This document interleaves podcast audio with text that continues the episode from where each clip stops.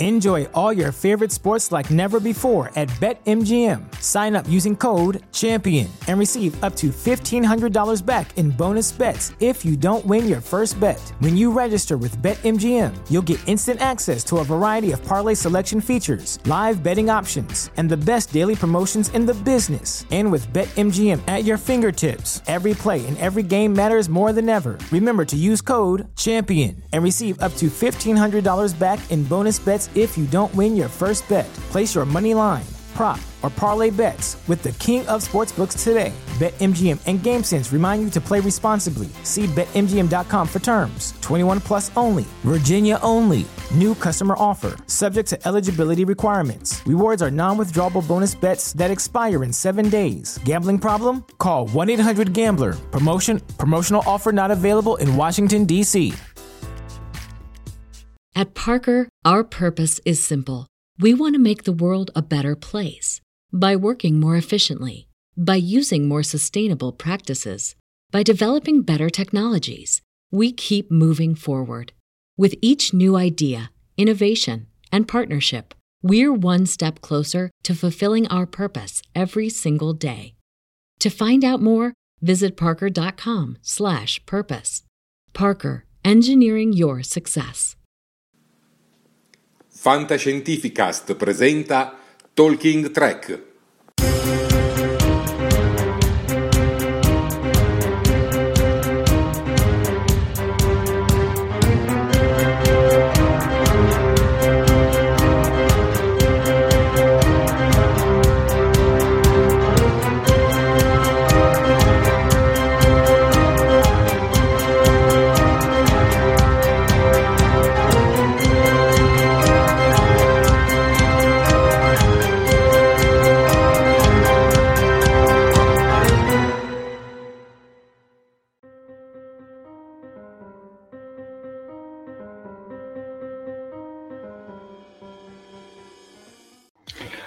Buonasera popolo dell'impero terrestre e ben collegati in questa nuova live di Talking Trek. Io sono Jared, l'ideatore di questo format, conquistatore di molti pianeti e in compagnia con me c'è una collega direttamente dalla sezione 31, una studentessa di cinema, Sofia. Buonasera a tutti, buonasera Jared, è un onore essere qui. Grazie Sofia. Purtroppo anche questa sera Max e Chiara non sono collegati con noi, ma avremo un loro intervento su questo episodio che vi mostreremo al momento delle pagelle e verso la fine della puntata. Mandiamo comunque loro un saluto e speriamo di averli di nuovo con noi la prossima settimana. Esatto. Di cosa andremo a parlare oggi Sofia? Allora, questa sera recensiremo il quinto episodio della terza stagione di Star Trek Discovery, denominato in italiano Provarci fino alla morte. Diretto da Maya Vervillo, che è la regista della Scatola Impossibile e A pezzi, ovvero due episodi di Star Trek Picard, e scritto da James Duff e Sean Cochran, però, prima di cominciare, prima di lasciare la parola al, al qui presente imperatore, io arrivo sempre con gli appunti social perché sennò alla sezione 31 mi licenziano. Allora, io vi ricordo che come al solito il video va in diretta anzi la diretta va in live meglio ancora, sia sul nostro Facebook, sul nostro canale YouTube che sulla nostra pagina Facebook. Le regole sono poche e semplici. Per quanto riguarda il discorso di Facebook, mi raccomando, mettete un bel mi piace alla pagina, mettete un bel mi piace al video in diretta, commentate come se non ci fosse un domani e soprattutto condividete perché più siamo e più ci divertiamo. Per quanto riguarda invece il, il, il canale di YouTube, mi raccomando, se non l'avete ancora fatto, prima di tutto iscrivetevi al canale cliccando la campanellina degli avvisi per essere sempre aggiornati ogni volta che facciamo uscire un nuovo video oppure andiamo ancora in diretta. Per quanto riguarda poi il video in sé, mi raccomando anche lì mettete un bel mi piace piace, commentate, commentate, commentate e soprattutto condividete. Detto questo, penso di aver detto tutto, i miei ufficiali superiori saranno contenti, quindi prego Jared, ti lascio la parola. Ebbene, io direi che è arrivato il momento di salutare il nostro pubblico e cominciamo subito da uh, Riccardo Frasca che ci dice buon ciao a tutti di Talking Track ca- dalla Campania ora zona rossa e noi da domenica dalla Toscana, quindi ti siamo molto vicini. Eh, il maestro, salutiamo il maestro che ci dice buonasera ragazzi del futuro, buonasera maestra. Poi abbiamo il capitano Pike, buonasera dalla, uh, dalla USS Talking Track, no capitano Pike, stasera siamo un l'ISIS Talking Track. Esatto. mi, dispiace, mi dispiace capitano Pike, ma stasera hai sbagliato nave. Poi abbiamo Alessio Martin che ci dice Jolan True, dopo eh, l'impero arrivano anche i Romulani che ci dice sono proprio curioso del voto di Max questa sera e comunque il voto di Max ci sarà come ci sarà anche il voto di Chiara. Esatto. Poi abbiamo Positrone 76 che ci dice buonasera a tutti e ben collegati, Jared e Sofia, spero anche Max e Chiara Oscuro Errante, purtroppo ragazzi come sapete è da quando siamo in queste zone rosse, arancio, arancio come le vogliamo chiamare, eh, i treni sono anche diminuiti e purtroppo Max eh, anche questa volta non è riuscito a raggiungerci in tempo. Però ci ha mandato comunque un video dove dirà il suo voto all'episodio. Poi abbiamo... Eh, poi abbiamo Assunta Viviani, eh, frequenze aperte, Talking Track che mi ricevete, sì Assunta, ti riceviamo. Poi abbiamo infatti dalla IC Talking Track vi riceviamo. Esatto. Poi abbiamo Roberto Politi, buonasera, buonasera anche a te Roberto Politi, forse così, come che devo fare così. Poi ah. non facciamo gesti strani che poi... Ecco, bravo, eh, infatti. Perché noi scherziamo, non è che simpatizziamo queste cose, ci mancherebbe. Beh, Poi abbiamo Azrial che ci dice una lieta serata a tutti, ciao Az. Poi abbiamo Riccardo Galletti che ci fa un buonasera. Poi dopo Rita Coruzzi ti passo eh, la parola. Sofia, Rita sì. Coruzzi che ci dice buonasera a tutti, non vedo l'ora di commentare la puntata. Anche noi Rita è buonasera e ben collegata. Prego Sofia. Allora, guarda, io ti recupero un attimino un numero uno che è arrivato prima, ma te l'hai bypassato, che ci dice buonasera, buonasera numero uno. Facci sapere quale numero uno sei dei tanti, perché siamo pieni ultimamente. Poi abbiamo Michele Lombardo che dice sera, e sera anche a te. Poi abbiamo un immancabile Vincenzo Lamia che ormai ci segue da diverse puntate. Buonasera, buonasera a te. Buonasera. Poi, poi, poi abbiamo Flavio Galzignato che dice buonasera, bella gente, ci fa un bel saluto vulcaniano, buonasera anche a te. Poi abbiamo Davide Caldarelli, buonasera e lunga vita e prosperità a tutti, anche a te, buonasera. Buonasera Davide. Poi abbiamo Fabrizio Secchi, buonasera con qualche punto. Oh, bentornato Fabrizio, era un po' che non ti vedevamo. È vero, è vero. Poi abbiamo un altro, immanca- un altro immancabilissimo, ovvero Davide Picillo, che anche lui ci segue da tempi in memory. Lui non manca mai, non esatto, Ciao, esattamente. Davide. Ciao Davide. Poi abbiamo Stefano Ancis, buonasera. Buonasera caro. Poi abbiamo William Paghini che dice buonasera, il Covid è arrivato e ci ha separato, ma quando Discovery finisce tutto ci unisce. Forza Jared e Sofia. Oh, abbiamo un altro Bravo poeta. William, fai competizione a Mauro Vallanti, te lo dico. Dovesse scrivere un bel libro di poesia a quattro mani, così almeno avete avevo un quadro completo. Poi, poi, continuo? Um, prego, prego.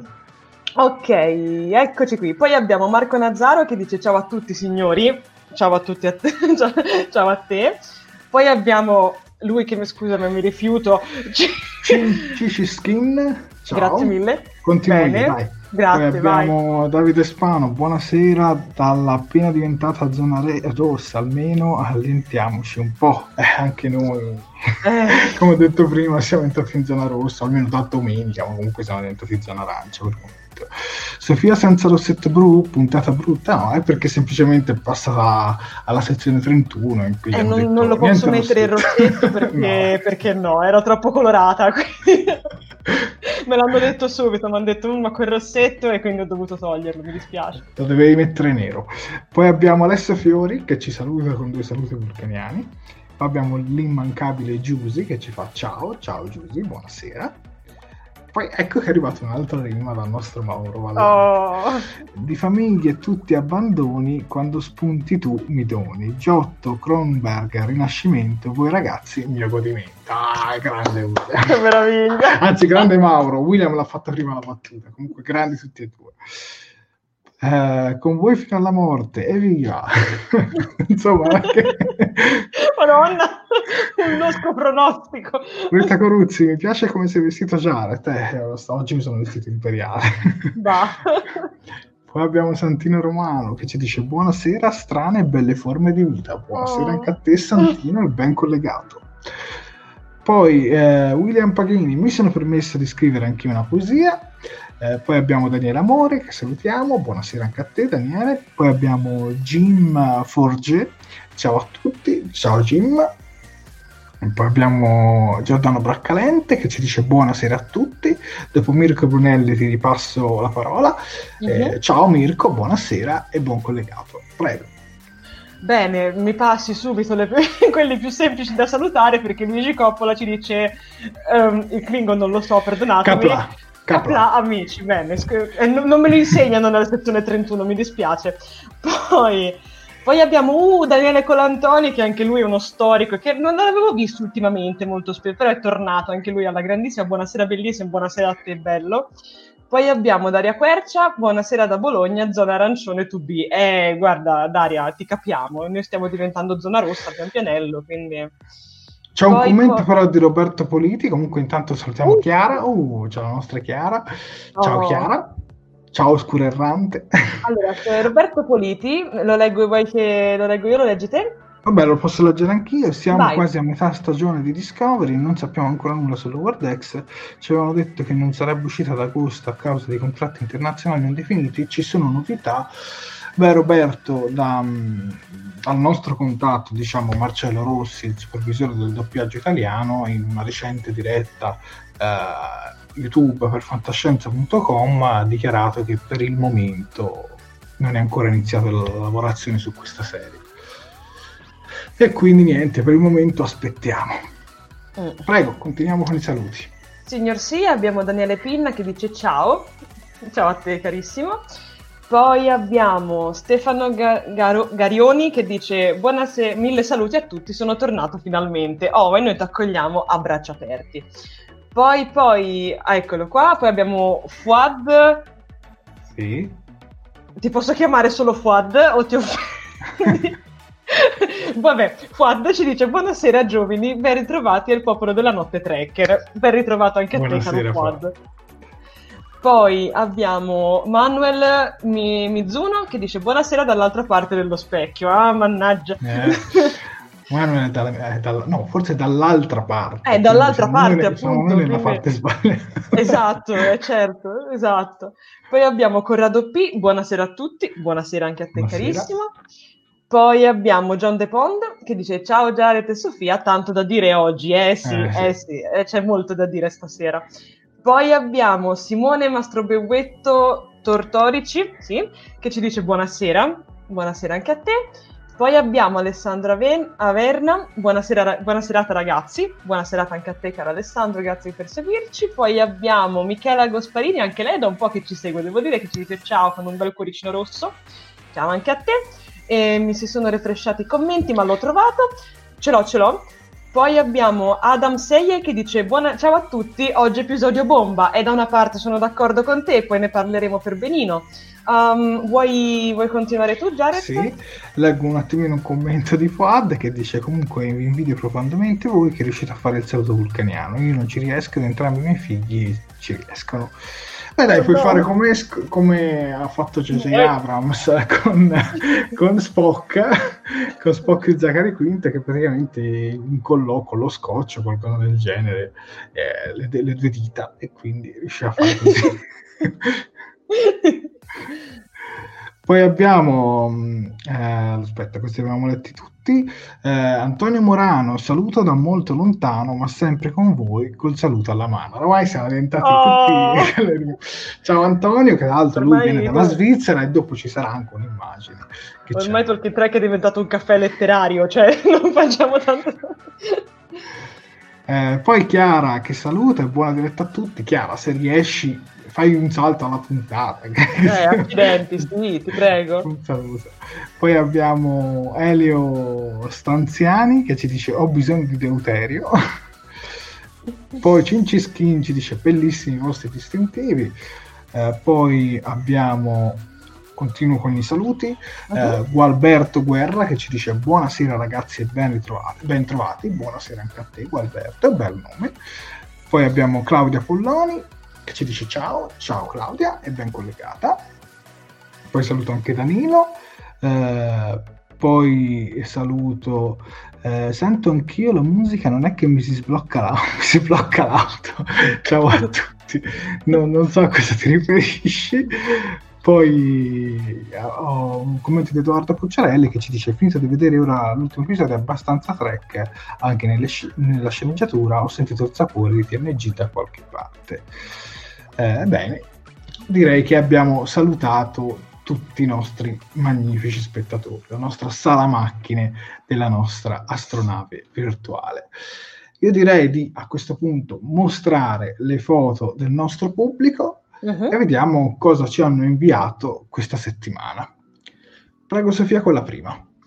Allora, la prima è della nostra immancabile Assunta Viviani che non manca mai di mandarci sempre dei meravigliosi screen, dove devo dire anche qui abbiamo delle facce a dir cioè veramente poco raccomandabili.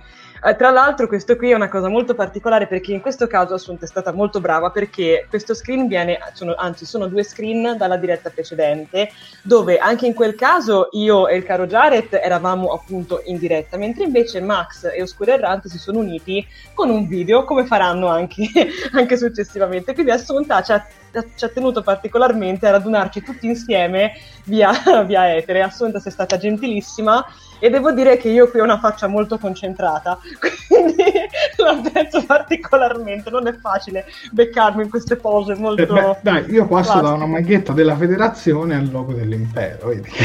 io devo dire che ho cambiato tonalità di nero, però comunque sono rimasta fedele a me stessa. Andiamo avanti. Signor sì? E qui c'è un altro screenshot dall'ultimo episodio di Talking Track che ci ha inviato la nostra carissima Dana Quercia, dove si, dove si le vede anche un altro, cioè questo è un effetto loop, cioè vediamo la foto del pubblico dentro la foto del pubblico, quella foto del pubblico di Mauro Vallanti. Andiamo avanti, Sofia, presenta sì. la prossima.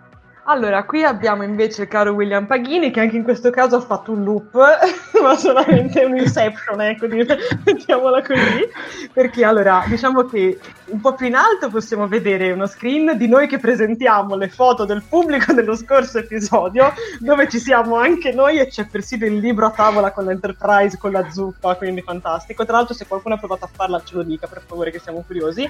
E Andiamo accanto... a sapere com'è assolutamente, e se viene viola soprattutto. Accanto invece abbiamo una foto, diciamo, di gruppo dove vediamo Saru, Nan e Linus che si godono un momento di meritato riposo, di meritata allegria dopo questo salto nel, nel futuro. Quindi grazie mille William, sempre fantastico. Vado avanti? Sì, andiamo avanti con la prossima foto. Eccoci qui. Hai sempre tu? Ok, allora qui invece vediamo, quasi cambia, non ci sono loop né Inception vari, ma abbiamo eh, da una parte, eh, appunto, sempre da parte del caro Mauro Vallanti, che non manca mai di mandarci gadget più, diciamo, più particolari, mettiamola così. Allora, da una parte ci siamo noi ripresi in un momento di pura concentrazione dove io sto praticamente per mettermi a ridere, la bocca tesa in quella maniera lo fa capire chiaramente, mentre invece Jared confabula qualcosa di non troppo definito. E accanto invece vediamo un numero, anzi, quella che sembra essere, come eh, leggo la scritta che non ci vedo, Star Trek Comic Collection, eh, la città sul, um, sull'ordo del sempre, la sceneggiatura originale. Quindi penso, Mauro, dammi, dammi la conferma che sia un fumetto appunto um, dove viene trasposta la, la, sceneggiatura di quell'episodio. Molto interessante, facci sapere dove l'hai trovato. Ma soprattutto in italiano. Sì, infatti questa è la cosa peculiare. Bravo Mauro, grandissimo. Andiamo avanti. Uh-huh. E qui abbiamo il nostro Antonio Morano eh, che ci scrive ascoltando il vostro podcast saluti dalla Svizzera grazie Antonio grazie per questo selfie eh, anche per chi ci sta ascoltando in questo momento se volete fare anche voi queste foto e mandarcele basta mandarci un messaggino alla pagina oppure mm-hmm. un'email a talkingtrackitalia.com e noi nella prossima puntata vi mostreremo io direi che con le foto del pubblico abbiamo finito, giusto Sofia? Sì, certo. E quindi che cosa succede adesso? Mani sulle tastiere e diamo un voto da 1 a 10 a questo nuovo episodio di Star Trek Discovery denominato Prova, Provarci fino alla morte, stagione 3, episodio 5. Guarda come sono bravo a leggere. no, Meraviglia. Dai. Comincia tu, poi comincio mm-hmm. io, poi ascoltiamo Max e Chiara e poi tutto il nostro pubblico. Prego Sofia. Ok, allora io ti dirò la verità. Mm, ho, mm, ci ho messo un attimo per apprezzare questo episodio per il semplice fatto che lo faccio presente qui e poi magari non ne riparliamo più nel corso dell'episodio. Um, c'è un grosso problema, cioè um, purtroppo per me è stato molto difficile in questo, in questo caso seguire i sottotitoli in italiano.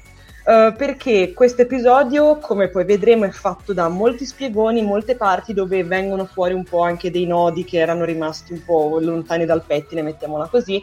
E quindi con i sottotitoli mi ero persa tante cose. Riguardandolo poi in italiano ho avuto modo di apprezzarlo molto di più. E in più c'è anche un cameo che vabbè, cioè ormai avrete capito. Comunque il mio, il mio voto all'episodio è un bel 7,5. Voglio rimanere su una media, diciamo, alta, quindi questa sera va bene, dai, non faccio piangere i Borg. Prego, Jared. Io invece calo di un punto ah. e do un bel 7, che comunque è un voto alto, eh, perché rispetto allo scorso diciamo che verso la metà dell'episodio un po', secondo me un po' si perde, almeno mm. nel ritmo. La parte iniziale però è veramente bellissima, quindi lì per la parte iniziale sarei stato da 10, poi è andato un po' calando e poi diciamo che alla fine poi mi è piaciuto anche come si è concluso. E adesso direi di ascoltare i nostri Max e Chiara che vi mostriamo. Eccoli qua. Prego. Un caro saluto a voi, amiche e amici dell'Ultima Frontiera, e un caro saluto a te, Chiara. E un caro saluto a te, Max. Ovviamente un caro saluto anche a Sofia e Jared che sono in questo momento in diretta a parlare dell'ultimo episodio di Star Trek Discovery intitolato in inglese Die Trying. E in italiano Provarci fino alla morte. Qual è il tuo voto all'episodio, Chiara?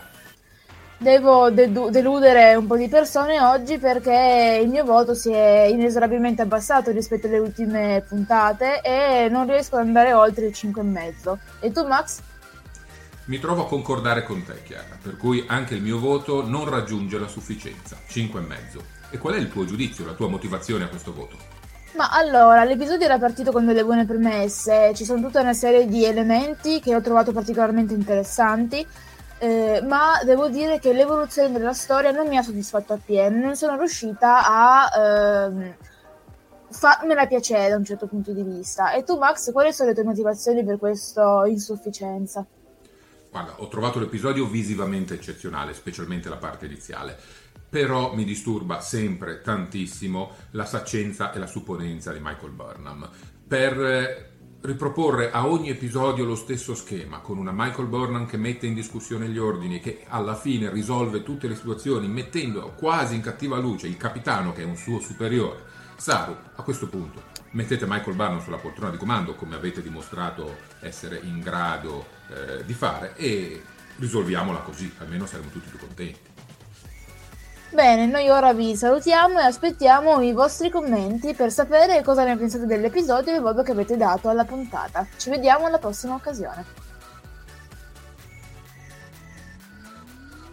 E eh beh dai, sono scontenti Max e Chiara da questo episodio. Eh, sì. Quindi abbiamo due 5,5 eh. se non ricordo male, un 7 yes. e un 7,5. Siamo un po' calati con questo episodio. Sì. Adesso mostriamo i vostri voti. Cominciamo da Roberto Politi che dà un bel 9 più, spettacolare il design della flotta stellare del futuro, navi ed ambienti, eh, viva l'imperatore e Gettorino, ottimo Tilly, eh, non ha quasi mai parlato, continua così. No, povera Tilly, dai! abbiamo Rita Coruzzi con un 9, eh, poi abbiamo Marcello Russo con un 8,5 poi abbiamo Riccardo Galletti con un 9, ci dice voto 9, puntata quasi perfetta. Poi abbiamo Daniele Amore che ci dice molto critico, oggi non vado oltre il 5, bastava lasciare Saro al comando della missione e saliva di due punti. Quindi avresti dato un 7 nel caso. Poi Danilo Tavano, uh, eh, 8,5, tanto da vedere e rivedere. Eh, poi abbiamo Giordano Braccalenti, ancora occhi, occhi lucidi, 8,30 quindi 8 più, dai, mettiamola così. Sì. Poi abbiamo Alberto Cuffaro che ci dà un bel 8,5 a questo episodio, il finale aperto l'ho apprezzato molto. Poi abbiamo Giusimo Rapito, mi è piaciuto molto 9. Dopo Santino ti passo la parola. Uh-huh. E mhm. Santino Romano ha un bel 8. Prego. Ok, continuiamo con eh, Michela Gosparini che ci dice a me è piaciuto tanto, al netto degli spiegoni gli do 8,5, 10 all'Inquisitore e infatti poi dell'Inquisitore ne parleremo. Poi poi abbiamo William Paghini che dice inizio da brividi con riferimento alle vecchie USS, mitico cameo ma poi troppa teoria e poca pratica, voto 8. Poi abbiamo uh, um, oddio, mi mette sempre in difficoltà con questo nome. Fuad? No, sì. Fuad, sì. Fuad, ok, scusate. Detto che è corretto pronunciato Fuad. Bene, perfetto, ottimo. Ho pochissima conoscenza delle lingue straniere. E dice, mi, sbot- mi sbottano un po', direi un 8. Il cameo è da, cioè, da 1223 decimi. Bravo, esatto, poi ne parleremo. Poi abbiamo un Bevetto rotondo che ci dice per me voto 7, momento top l'arrivo alla base, più bella, più, poi bella tensione, il resto scorre liscio e qui mi trovi d'accordo. Poi abbiamo Assunta Viviani, il mio voto per Die Trying è 8. Devo dire che però i voti sono piuttosto alti eh, nel, nel pubblico per ora. Poi abbiamo Alessandra Verne che dice voto 9 e subito dopo abbiamo Luigi Coppola che invece mi smentisce. Eh, l'hai Scusate, eh, regà, domani mi fucilano. Dice 9 e mezzo, no, scusate, 5 e mezzo. Ed è tutta colpa dell'ego smisurato della, della Barnum. Eh, eh, ragazzi, questo discorso l'abbiamo già affrontato altre volte, è la protagonista, quindi... Vabbè, poi, poi, ne parliamo, cioè alla fine Luigi è libero di dare i suoi... No, boh, non ci mancherebbe assolutamente. Continuo io o vuoi riprendere la palla tu? Eh, continua tu. Ok. Abbiamo Valerio Vozza che dice 9,5, puntata che sa tanto di TOS, e su questo sono d'accordo. Poi abbiamo Stefano Gar- Garioni che dice per me è un bell'otto, mancava un non so che però. Ok, poi magari, ci...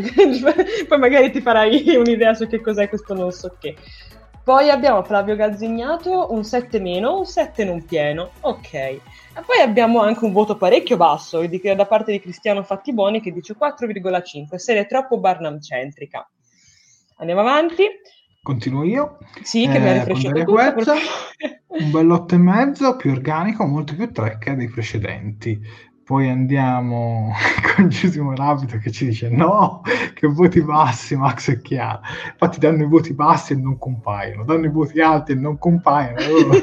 arrivano soltanto quando danno i voti intermedi. Tornate, Stanno dando alla macchina. sono dentro qualche organizzazione segreta della flotta stellare. Andiamo avanti, dai. Eh, Manuel Mizzuno, voto 5, concordo con Oscuro e Max. Poi abbiamo Alessio Martin che ci dice io voto 6, Super Barnum sta stufando. Poi abbiamo eh, aspetta ce n'era uno sopra Davide sì. Spano che ci dice l'episodio in sé è bello ma troppi dettagli non si, possono, non si possono spiegare così facilmente comincia a dare ragione a chi non sopporta l'esagerazione pro, eh, l'esagerata propensione di Michael Burnham di essere sempre ovunque voto 6 poi vado avanti con Mauro Vallanti che ci dice episodio compatto, adulto, ben scritto, non affrettato. Con il maestro, non facciamo spoiler, che star, fantastico, voto 7,5.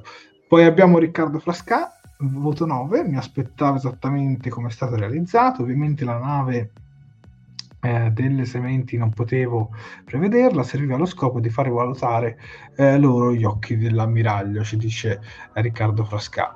Poi abbiamo John De Pond che ci dice purtroppo è un 6,5 in cui due voti da solo eh, il cameo spaziale. Eh, la sceneggiatura momenti infelicissimi e Michael è insopportabile. Poi abbiamo Cinci Skin che ci dice voto 6, per me erano due episodi, comp- eh, erano due episodi compresi, a causa di ciò eh, nessuno dei due ha avuto il tempo giusto per svilupparsi. Poi abbiamo corrato P che ci dà un bel 8,5 quindi abbiamo avuto una fase di discesa. Adesso risaliamo. Uh-huh. che dice voto 8,5 bello dal primo all'ultimo minuto eh, poi abbiamo Claudia Polloni che fa qualche spoiler quindi leggiamo intanto il voto ci dice dal 6 al 7 eh, poi abbiamo Simone Mastro Webetto Tortorici che dice per me mediamente 8 la scena dell'arrivo al quartier generale 10 più più più poi abbiamo Daniele Pinna che ci dà un bel voto 7, poi abbiamo Stefano Ancis che dà un bel 8,5, uh-huh. eh, poi abbiamo il nostro Antonio Murano dalla Svizzera che ci dice un grande inizio da brividi da 9, poi una storia calando è troppo costruita da 6, medio 7,5, più o meno Antonio la vedo grosso modo come te, anche se ti ho dato 7. L'inizio l'ho trovato veramente molto molto bello. Poi Marco Nazzaro 8 è stata una bella puntata tutto sommato, ma c'era qualcosa tra Senatale e l'ammiraglio in italiano sembra di sì, ma in inglese sembra di no. Ma in realtà poi ne parliamo. Mettiamola così, non facciamo ancora spoiler. Eh, sempre promosso dal 7 in più, ci dice Vincenzo Lamio la mia, poi Fernando Mancini 7 e mezzo, eh, poi abbiamo, vediamo un po' se trovo altri voti. Ce n'ho uno io qua davanti se, ti inter- se, se vuoi. Aspetta, eh, mm Michele della Pasqua direi un 7, Burnham un 4 stancato. Mi ha riflesciato un attimo, voto Davide Caldarelli 5.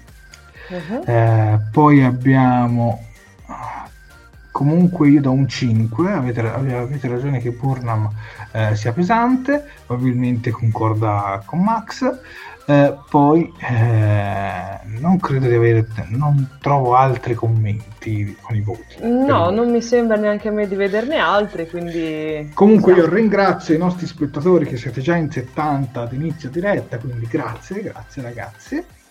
Vabbè, a questo punto, visto che abbiamo dato le pagelle sull'episodio, direi di tapparsi le orecchie e lanciamo lo spoiler alert.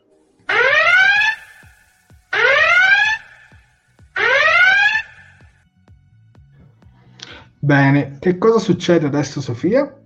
Adesso succede che si comincia a fare spoiler come se non ci fosse un domani, quindi mi raccomando ragazzi, patti chiari, amicizia lunga.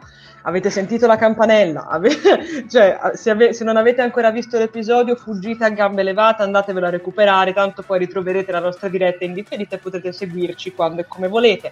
Altrimenti, se avete visto l'episodio, beh, che dire, rimanete e fate spoiler insieme a noi. Mi sembra di essere stato piuttosto eloquente, quindi possiamo cominciare, che ne dici?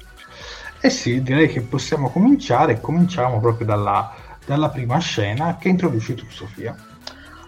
Ok, allora, eh, questa appunto è la prima scena dove diciamo viene fatto vedere il diario, comunque fatto ascoltare il diario del capitano Saru. L'episodio infatti si apre con il diario del capitano Saru in cui racconta eh, che si stanno dirigendo verso la sede della federazione e della flotta stellare. Uh, Saru mh, mm, lo sentiamo appunto registrare il diario e capiamo che spera che siano uh, contenti di rivederli, d'altronde vengono da 930, 932 anni prima, quindi insomma e nel frattempo Michael confida a Saru che spera di ritrovare delle risposte al loro arrivo. Ed è un po' quello che effettivamente speravamo un po' tutti. Che dire, um, come inizio, se posso dire la mia subito, beh, si parte col botto, sicuramente è, è un inizio molto, molto classico, quindi si ha come al solito questa apertura appunto con un personaggio esterno, con un personaggio interno alla vicenda che esprime i suoi pensieri, in questo caso appunto Saru, e beh, che dire, emozionante a dir poco. Tra l'altro devo dire che ho apprezzato molto mh, il momento in cui a un certo punto noi vediamo Saru che guarda il, il panorama, anzi, appunto la, da, dalla da, dall'oblò, mettiamola così, e arriva Michael e lo scambio è capitano numero uno e lì il mio cuore un po' è esploso perché mi è piaciuto veramente tanto rivederli così insieme. E che dire, ottimo inizio. Tu che ne dici, Jared? No, a me mi è piaciuto un po' l'inizio in cui si sistema il colletto, si dà un po' una spolveratina. Eh sì, anche, anche. Diciamo, sento un po' la fierezza di quando indossa questo uniforme, insomma. Ed era la scena che avrei voluto vedere quando lo nominavano poi capitano. Ecco, però devo dire che questo inizio mi, è, mi ha gasato, mi ha gasato abbastanza, mi è piaciuto. E poi io direi che non è che ci sia molto da dire su questa scena. È un inizio. diciamo, è un'introduzione diciamo, iniziale.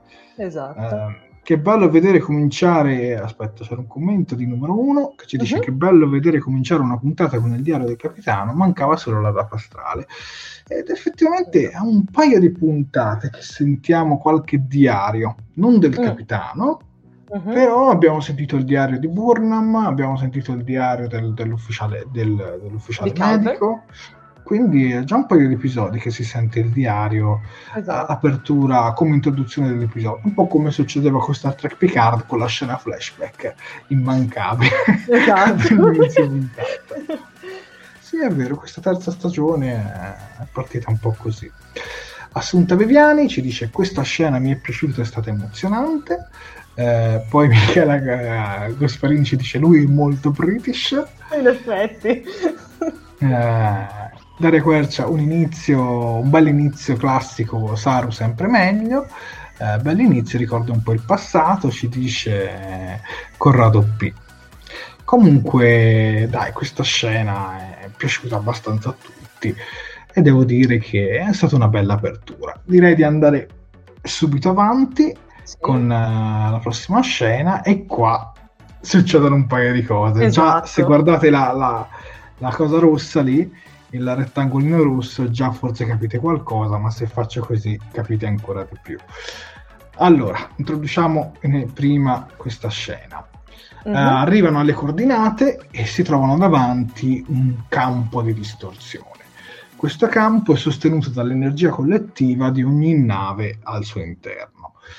Eh, appena entrano, eh, trovano, eh, rivelano, diciamo così, alcuni scafi organici, alcuni olografici, trovano una nave di classe Constitution, purtroppo non è un Enterprise, perché probabilmente se fosse un Enterprise non se la giocano all'inizio, ma se la giocano alla fine.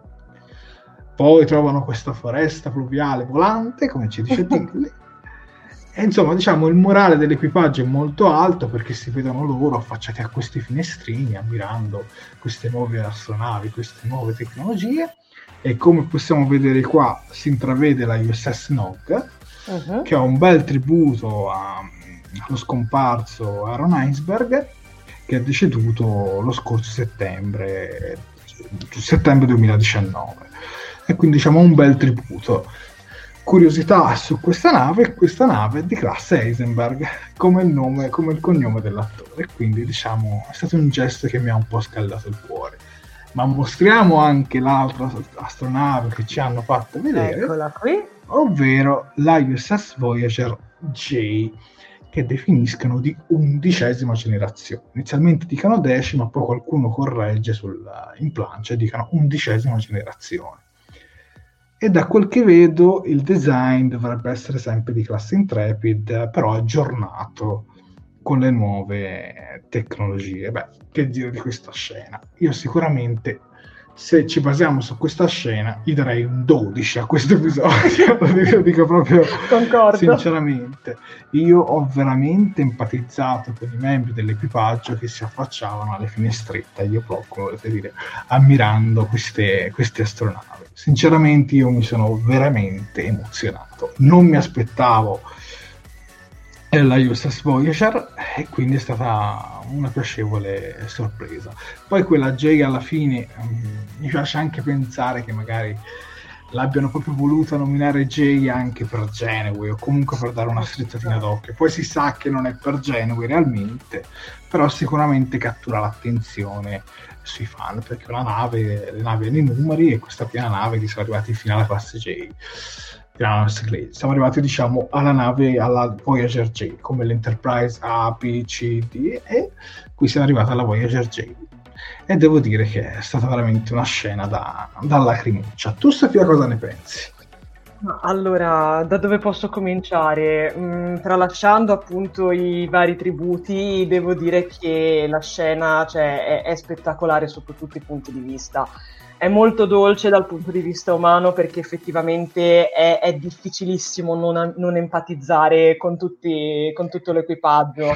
Tra l'altro mi è piaciuto tantissimo vedere, oltre vabbè, chiaramente ai ragazzi e alle ragazze nella, nella plancia, ma soprattutto vedere appunto tutti gli altri che si accorrono ai finestrini per guardare fuori, tutti ammassati, sì, tipo sì. Sembrava, sembravano un gruppo di scolaretti che vedono la neve fuori, da, fuori dalla finestra, è stato adorabile. Tra l'altro, per la prima volta vediamo anche Stamez e, mm, e Giatrino che vanno insieme, tra l'altro si sorridono anche, che è un evento più unico che raro, infatti domani le dicherà. Comunque, poi più che altro la cosa molto bella, soprattutto che ho apprezzato tantissimo di questo episodio, ma anche in realtà dei precedenti, è la fotografia D'altronde Discovery ci sta continuando a dimostrare di avere una fotografia veramente impeccabile con dei colori bellissimi, con questo azzurro molto placido, molto, molto acceso e sempre, sempre, sempre presente. Quindi ragazzi, cioè promossissima, anche io qui ero, praticamente, ero un 12, quindi, quindi sì. Leggiamo un paio di commenti, visto che siamo in due, li leggiamo. Eh, sì abbiamo diciamo più spazio, leggiamo anche se siamo in quattro, ma adesso lo leggiamo di più. Eh, esatto. Daria Quercia, ecco il tributo, rimostriamo un attimino indietro sì? L'immagine ecco. con uh, la USS Nog, che sì, era veramente nascosta, infatti eh, mm. Davide Spano ci ringrazia, dice grazie per il dettaglio, non l'avevo notato. Uh, USS Voyager Nog infatti si apre il cuore ci dice Rita Coluzzi bellissima scena ci dice Ciusi che non aveva visto l'astronave magari adesso eh, ci è riuscita, ma dimostriamo di nuovo la Voyager. Certo. Eh, poi la scritta Nog però è difficilissimo notarla, se non l'avessero anticipata con una foto non l'avrei vista. Invece a me mi è caduto proprio l'occhio, perché ha fatto quella, quella, quella, virata un po' più a sinistra tipo, e quindi tipo, cioè, poi era illuminata, allora a me mi ha, mi ha colpito. Poi sì, è vero, era un angolino, magari non tutti se ne sono accorti alla prima visione. Spettacolo, uno spettacolo l'entrata al quartier generale, ci dice della Quercia. Eh, sì. La Voyager, la nuova Voyager ricorda la USS Prometheus. Sì, qualcosa la ricorda a livello di design. Eh, qui è scesa la lacrimuccia, ci dice William Pachini. E sulla Voyager brividi epidermici, ci dice il nostro Mauro. Eh, poi parlano di una Constitution da 2000 persone di equipaggio, mi sembra che dicano anche 2500 eh, quindi si sono veramente diventati grandi questi astronavi. Poi, ma ho capito male, Ottilli parla del materiale organico di pareti oleografiche, sì, sì, Michela parla anche di, di navi eh, diciamo organiche, come si era per esempio visto anche, mi sembra, in un episodio di The Next Generation eh, olografiche ora in questo momento non mi vengono in mente. Poi eh, un omaggio, vabbè, olografiche si può dire anche quella roba che fece le Star Trek Picard, quello del jet. Sì. Dove, oppure in Voyager quando fecero quel giochino. Eh, un omaggio meritatissimo per il simpaticissimo Nong, ci dice Assunta.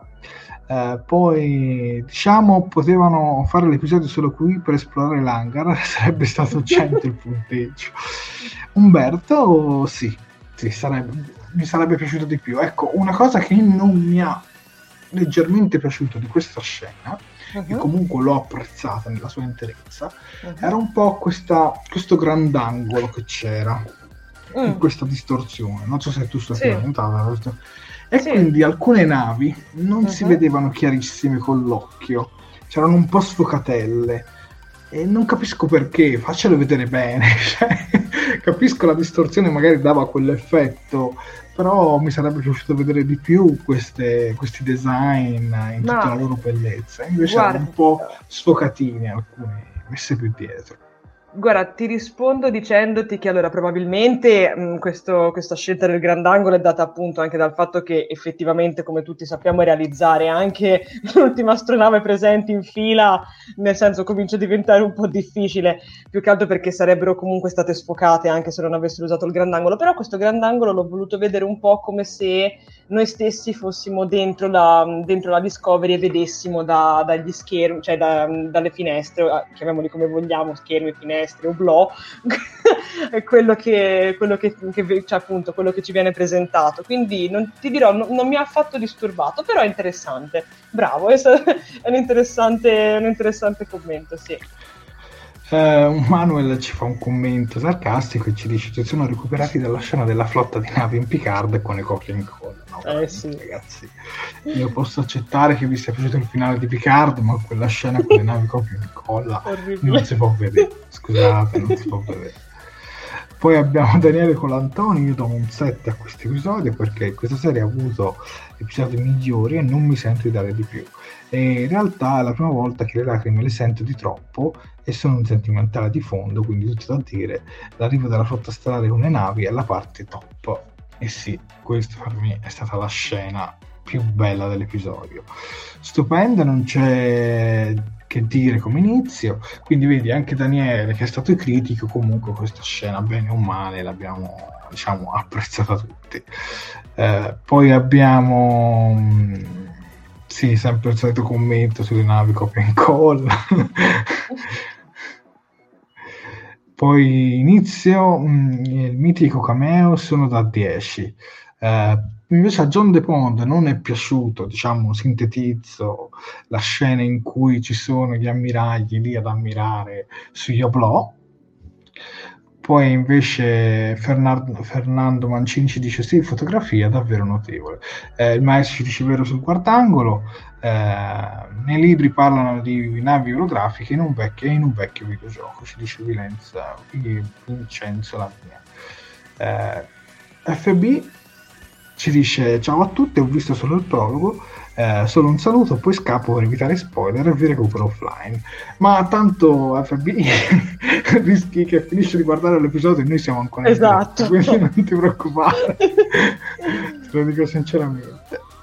Io direi a questo punto di andare avanti con la prossima scena. Uh-huh. Eccola qui. E arriviamo a, all'incontro con l'ammiraglio Charles Vance. Prego, Esatto. Sofia. Allora, qui diciamo che partono un po' tutti gli spiegoni. ok, però intanto analizziamo la scena. Allora, Ah, abbiamo... infatti, intanto diciamo da chi ha interpretato questo attore. Mhm. Da Oded Fair. Spero averlo pronunciato bene. Prego. Ok, allora, eh, appunto, noi vediamo la, la Discovery che, che entra all'interno appunto delle... mh, che, che- che appunto si, che si palesa e Saru, Barnum e Adira vengono teletrasportati a bordo della sede della federazione. All'interno incontrano Charles Vance, comandante della flotta stellare, ed il suo capo della sicurezza, il tenente Willa. Ehm, sa- diciamo che in questo momento vengo- diciamo, vengono fuori un po' di, di informazioni, tra cui per esempio anche il fatto che Kaminar è entrato con grande stupore di- del piccolo, del, diciamo del giovane Saru È alto all'interno 2 del- 3 metri. piccola, ma che mi ha fatto tenerezza, qui poverino piccino del dolce Saru, sappiamo che appunto Kaminar è entrato nella federazione. La situazione sulla base, almeno apparentemente, è meno tranquilla di quanto si possa pensare. E mh, Adira verrà portata a fare una diagnosi completa. E qui infatti, ehm, come dire, scopriamo che eh, appunto il, ehm, che, il, che Charles Vance conosceva eh, Sen Natal. E appunto a un certo punto le dice, an- dice anche ad Adira io e l'ammiraglio Sen eravamo intimi nel senso ci, ci conoscevamo però non è lo stesso per noi quindi nel senso cioè sì va bene che tu hai il simbionte di Senna però stammi a due metri. Tra l'altro lui mi è piaciuto molto come personaggio. Andiamo avanti. Cosa succede? Che appunto la situazione ci viene presentata una situazione di problematica con dei rifugiati di Chili ehm, che, ci, che ci dicono essere peggiorate. Infatti l'infermeria è piena. Ehm, a questo punto sappiamo che eh, gli- tutto, tutto, diciamo, il personale medico ha un massimo di quattro ore per cercare di ristabilizzare la situazione. Ehm, mi vuoi dare una mano visto che qua siamo in tutta una serie di spiegoni? Eh sì, questa è, è la scena degli spiegoni per l'eccellenza, chiamiamola così. Poi parlando si viene a sapere che la federazione ha soltanto 38 mondi esatto. e all'apice erano 350. esatto. Forse dice anche che ce ne sono altri, ma non funzionano più questi trasmettitori. Mhm. E poi mh, Tra l'altro, ah, ecco, mh, si continua, dove prende una scena, si continua con una serie, diciamo, di eh, colloqui interrogatorio da parte appunto di Vance nei confronti appunto de- sia di, di Michael che di, che di Saru che del resto dell'equipaggio almeno di con, plancia. quel, con quell'ologramma antipaticissimo. Madonna, però, però ragazzi lo stile non va a pile, infatti vediamo che l'ologramma c'ha il papillon che sembra fatto di plastica e ho adorato perché me lo so- l'ho- l'ho notato la seconda volta, meraviglioso, tra l'altro sì. E come faceva notare qualcuno nei commenti, in questo caso gli ologrammi hanno la voce che vibra molto e dà, dà anche fastidio. certo. Prima, aspetta, prima di parlare di questa cosa, Sì. poi vabbè, alla fine diciamo che in soldoni la scena del- dell'interrogazione è lui che non si fida perché effettivamente nei registri della flotta stellare non c'è traccia della Discovery. Eh certo. E vediamo anche i nostri personaggi inizialmente stupiti perché in realtà loro non lo vengono a sapere che viene cancellata da registri, però poi Saru dice vabbè ma magari per eh, la questione delle sfere magari è stata tenuta nascosta e quindi l'hanno cancellata. E quindi diciamo che lui non si fida moltissimo. Obiettivamente torniamo indietro nel tempo ricordiamoci gli episodi con i Romulani. Quante certo. volte voi vi sareste fidati di qualcuno che appare così all'improvviso eh, con una nuova tecnologia con non lo so, anch'io magari lì sarei rimasto un po', come dire, se non ho prove io di voi, eh, sinceramente eh, no, non, eh, non, mi fido. Poi eh, cosa fa? Poi c'è l'ultima parte, c'è l'ultima parte in cui lui praticamente se le versioni diciamo corrispondono con quelle della, di Burnham e di Saru comunque lui decide di riassegnare i membri della nave e, e di perseguire, insomma, diciamo, è, per, come non mi viene in mente il termine, eh, nel senso requisisce la Discovery per esatto. analizzarla e per aggiornarla. Intanto dice questo. Mamma mia quanti spiegoni, che fatica a spiegare questa scena. cioè, veramente, cioè, parlando degli, an- degli androidi, non sono androidi, degli ologrammi, che a me non è piaciuto sto fatto fatto che avessero sta voce così tipo da, da Daft Punk, mettiamola così. Perché scusami, se il dottore olografico di Voyager comunque era già una versione vecchiotta, perché poi ci viene mostrato anche un altro dottore più aggiornato, tra l'altro sulla USS Prometheus. Ecco, quindi io lì mi chiedo sinceramente, ma mi sembra un po' un'involuzione, cioè sembra quasi più un androide, ma un androide tipo data, mm. non quelli di Picard, più che un ologramma. Almeno a me mi lascia un po' così. Tra l'altro, pure gli ologrammi di Rios sembravano molto più completi di sì, questi che ci fanno vedere. O sono degli ologrammi con veramente delle, eh, delle cose che fanno soltanto delle cose basilari e basta. Mm. Perché altrimenti, se no, sinceramente sì. non, non si spiega.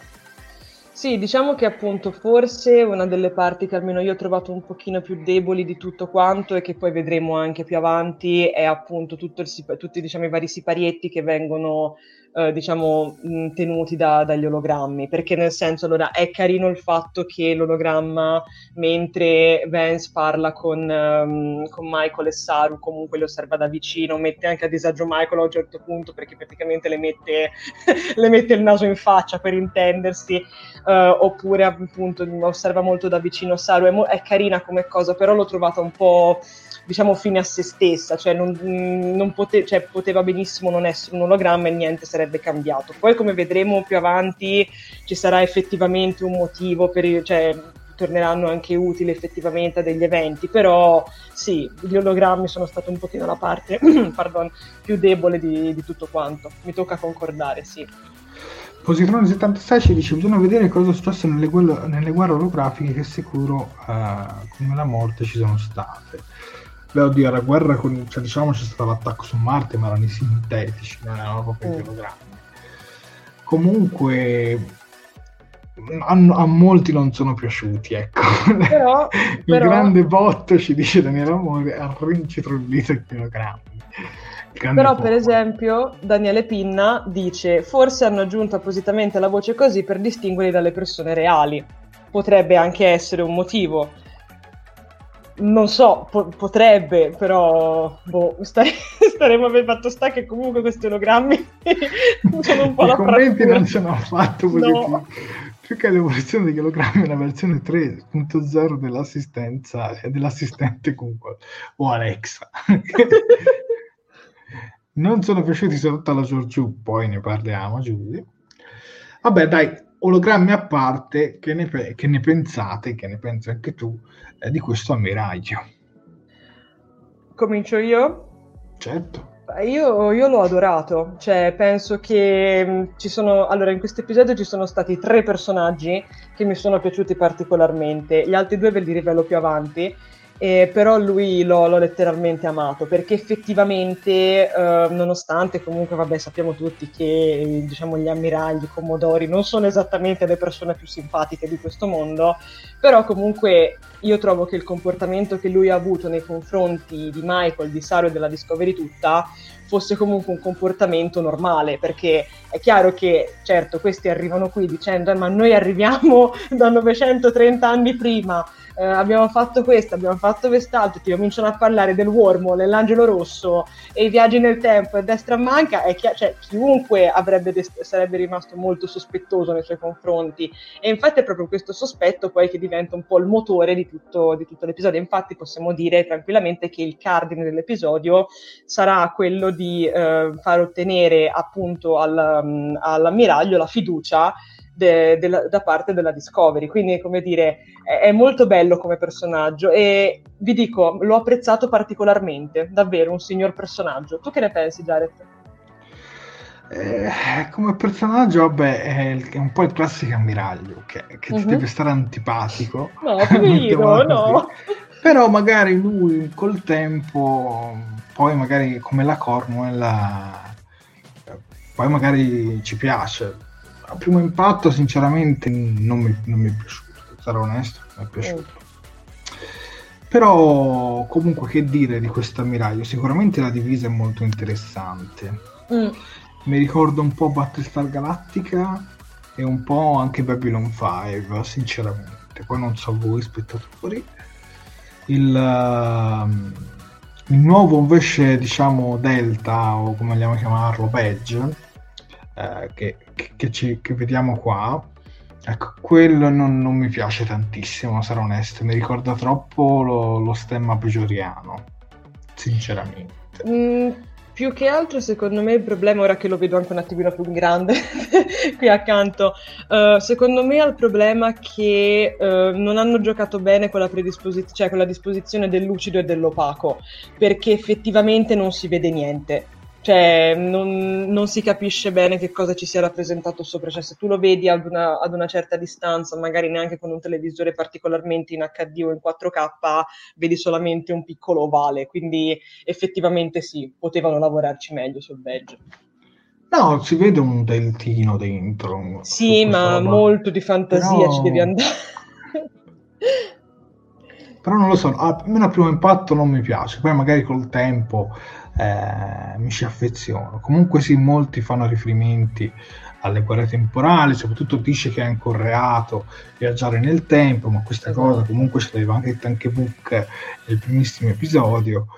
Quindi, beh, eh, però loro dicono sì, ma noi giustamente dovevamo viaggiare nel tempo, era l'unica soluzione, altrimenti si sarebbero estinte tutte le razze aliene, terrestri e, e così però giustamente non si fida e lo capisco, cioè non lo condanno per questo, non è un ammiraglio diciamo di quelli comunque abbastanza obiettivo, sì, hanno sempre questi modi di fare molto antipatici, eh, vabbè, però eh, un po' di empatia verso di lui la, la penso. John De Pond ci dice Jared, ho pensato la stessa cosa delle divise, comunque al di là che mi ricordano Battlestar Galattica e Babylon 5 comunque a me non dispiacciono, eh, sarò sincero, le trovo belle eleganti, soprattutto questa d'ammiraglio, uh-huh.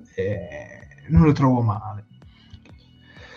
Chissà se magari anche i membri della Discovery metteranno queste divise aggiornate. Sicuramente i badge sì, perché in qualche foto promozionale, diciamo, se lo sono lasciato scappare. E quindi su, su quei badge eh, lo sappiamo, ce lo fare nulla. Dirà un personaggio con del potenziale non deve piacere da subito, ma fa la sua parte. Bravo, Antonio, esatto. la, penso, la penso come te. Eh, Michele dalla Pasqua è comunque più simpatico di Burro. Povera Michael. per me è cattivo, ci dice la sofficina Sophie Music. I costumi, così come la fotografia, sono effettivamente impeccabili, ci dice Cristiano Fatti Buoni. E eh sì, anche secondo me. Eh, Antonio Rogliari ci dice infatti l'ho detto prima uguale a Battlestar Galactica sì sì lo ricordo, le ricordano molto uh-huh. Eh, poi Daria Quercia ci dice in questo episodio sono dovuti guadagnare la loro fiducia un buon ammiraglio attore ottimo sì sì sull'attore mi sembra un buonissimo attore insomma. niente da ce l'ha, eh, ce l'ha la faccia da ammiraglio non lo so sarà la barba sarà il capello brizzolato ma ce l'ha andiamo avanti con la prossima scena sì, e ecco questa qui. la presento io Uh-huh. Dunque, Burnham e Saru tornano a bordo sulla Discovery, hanno un mezzo litigio. Diciamo, Burnham è molto contrariata dalla decisione dell'ammiraglio. Smembrare l'equipaggio potrebbe essere la fine per molti di loro. E se, diciamo che vogliono cercare di trovare una situazione per guadagnare la fiducia della stessa flotta stellare e quindi Burnham propone di trovare la lista di dove sono stati i chili eh, così possono is- isolare l'origine della proteina infettiva e, e possono diciamo costruire o diciamo sintetizzare una, un antidoto e loro ovviamente con la Discovery possono saltare lì in 448 però Saru vuole che le cose vengano fatte a modo giusto seguendo tutte le procedure legali senza derubare nessuno. E anche qui io oh, non voglio allinearmi tra, tra gli hater di Burnham, però sarò sincero, ho apprezzato molto Saru perché lui dice se ci dobbiamo guadagnare la loro fiducia lo dobbiamo fare in modo per bene, non possiamo ingannare, non possiamo fare gli anzolo della situazione come hai fatto certo. l'altra volta, certo. cioè detto, detto onestamente. Eh quindi qui io ho massima empatia per Zaru e mi è piaciuto tantissimo e continuo a pensare che come capitano ci sta. Veramente un bel... è salito almeno di 2-3 punti da quando è diventato capitano. Sì, Concordo, concordo appieno, effettivamente ci voleva, ho, ho, una voce molto da ologramma anch'io stasera, scusa mi sto ingannando tutti, mi dispiace, comunque no, il fatto è questo che secondo me ci voleva comunque una prima tirata di capelli, anzi tirata di orecchie da parte di, di Saru verso, verso Michael, ce ne saranno altre, probabilmente sì, ne vedremo, quindi d'altronde però sì, ci sta ed effettivamente glielo doveva dire, anche perché appunto come, come ha detto anche lui, come ha detto anche lui cioè, non, non, non si possono rischiare subito tutto, cioè, d'altronde hanno una possibilità di avere la fiducia, anche perché capisco anche il dubbio di Saru nel dire sì, vabbè, ma diamogli un attimo ascolto, anche perché, cioè, nel senso, cara Michael, io ti voglio tanto bene, però te che ne sai di che cosa sono capaci queste persone. Magari se ti vedono che bleffi, se ti vedono che fai di testa tua, poi succede il casino e non risolvi niente. Quindi in questo caso magari un po' di, un po di calma, un po' di piedi di piombo sono quello che servono. Quindi effettivamente sì, bravo Saru, è bellissimo il blu che continua a circondarli perennemente. Che poi a me una cosa che mi piace di Saru uh-huh. è che mhm. Burnham sta un po' prendendo la situazione come se loro fossero la resistenza, i ribelli sì. di Star Wars che esatto. devono affrontare l'impero. La flotta stellare non è così, la flotta esatto. stellare è fatta di una serie di leggi. Esatto. E quindi non puoi fare l'anzolo della situazione, cioè non puoi agire in modo scorretto, ma comunque ottenere lo stesso risultato. Sei in Star Trek, Michael ti dico questo. Comunque, leggo questo bel, bellissimo commento di Alze e poi mi collega a una scena precedente. Uh-huh. Mi meraviglia quanto John, uh, Jones riesca ad essere espressivo dietro mezza quintalata di trucco e mi turba quanto poco sfruttino le sue potenzialità a, fa- a favore di una protagonista che sì, dai, vabbè. Vabbè, io dico una cosa, come hai detto tu su Doug Jones, quanto è bella quella scena quando gli rivelano che Kaminar fa parte della federazione fa quel sorriso bellissimo. Sì, sembra che si debba commuovere da momento non mostra, Che comunque lui non mostra i denti perché è molto bravo, che in realtà poi loro quando sono dietro le quinte in realtà i denti poi si vedono. Mm. su Linus, è eh. visto la foto prima. E lui è veramente bravo perché fa questo sorriso, cioè riesce veramente a dare un'espressività enorme a questo personaggio con questo mascherone. Cioè, quindi, che gli vogliamo dire? Soltanto applausi a, a Doug Jones. Daria Quercia dice Saru grandioso. Eh, Flavia Gasparini, la flotta stellare è una famiglia. Burnham è la figlia adolescente. Eh, assolutamente vero, sono complementari l'uno per l'altro. hanno voluto dare due colpi di testa di Kirk a Burnham, ma esagerando un po' troppo. In effetti, eh, sì. Comunque, questa scena è molto semplice. Poi vediamo dopo lo sviluppo. Eh, Giusy comunque ci fa notare, lei lo ha detto che l'anno con Bocca l'ha cambiata. Comunque, eh, sì. che lei fosse sempre, diciamo, un po' con questo carattere impulsivo eh, non, è co- non, è cosa, no, cosa non è cosa nuova eh, esatto. appunto non è cosa nuova cioè... esatto comunque a me Burnham in questo episodio rispetto agli scorsi in realtà non mi è dispiaciuta così tanto ma in questa no, scena in questa scena sinceramente Team Saru perché come ripeto prima se vuoi guadagnare la loro fiducia le cose le devi fare a modino, se no Beh, altrimenti non le farei nemmeno. Cioè. Certo, però comunque spezzando una lancia a favore di Michael, lei comunque, cioè, niente, possi- cioè, nel senso, si può amare, si può odiare per carità come personaggio, però effettivamente lei sta rimanendo coerente con se stessa. Comunque è chiaro che sta, ha vissuto lei comunque una, una crescita personale dalla prima, fin, dalla prima stagione fino a qui ed è chiaro che adesso appunto, come abbiamo detto, lei sta diciamo subendo un po' le ripercussioni di aver vissuto da sola per, per un anno, quindi comunque è coerente, anzi ti dico mi avrebbe lasciato probabilmente più basita e più diciamo scontenta vederla seguire tutti gli ordini alla lettera, perché in un momento come questo non sarebbe stato da lei. Sarebbe stato certo più logico, però non sarebbe stato da lei. Quindi vi dico, voglio spezzare una lancia in favore di, di Michael perché poverina, cioè io le voglio sinceramente bene come personaggio, comunque continua a piacermi, nonostante si stia facendo un po' la, la Superman della situazione, ma io l'apprezzo lo stesso. Quindi. Sì, sì, ma infatti come hai detto tu, Corrado P praticamente condivide ogni parola, dimentichiamo appunto che ha passato un anno a cercare di adattarsi alla nuova esatto. situazione, dovendo assumere anche, magari, ah, dovendo assumere anche che magari non avrebbe più rivisto la Discovery. Esatto. Sì, sì. Andiamo avanti con la prossima scena che introduci... Andiamoci. E tu?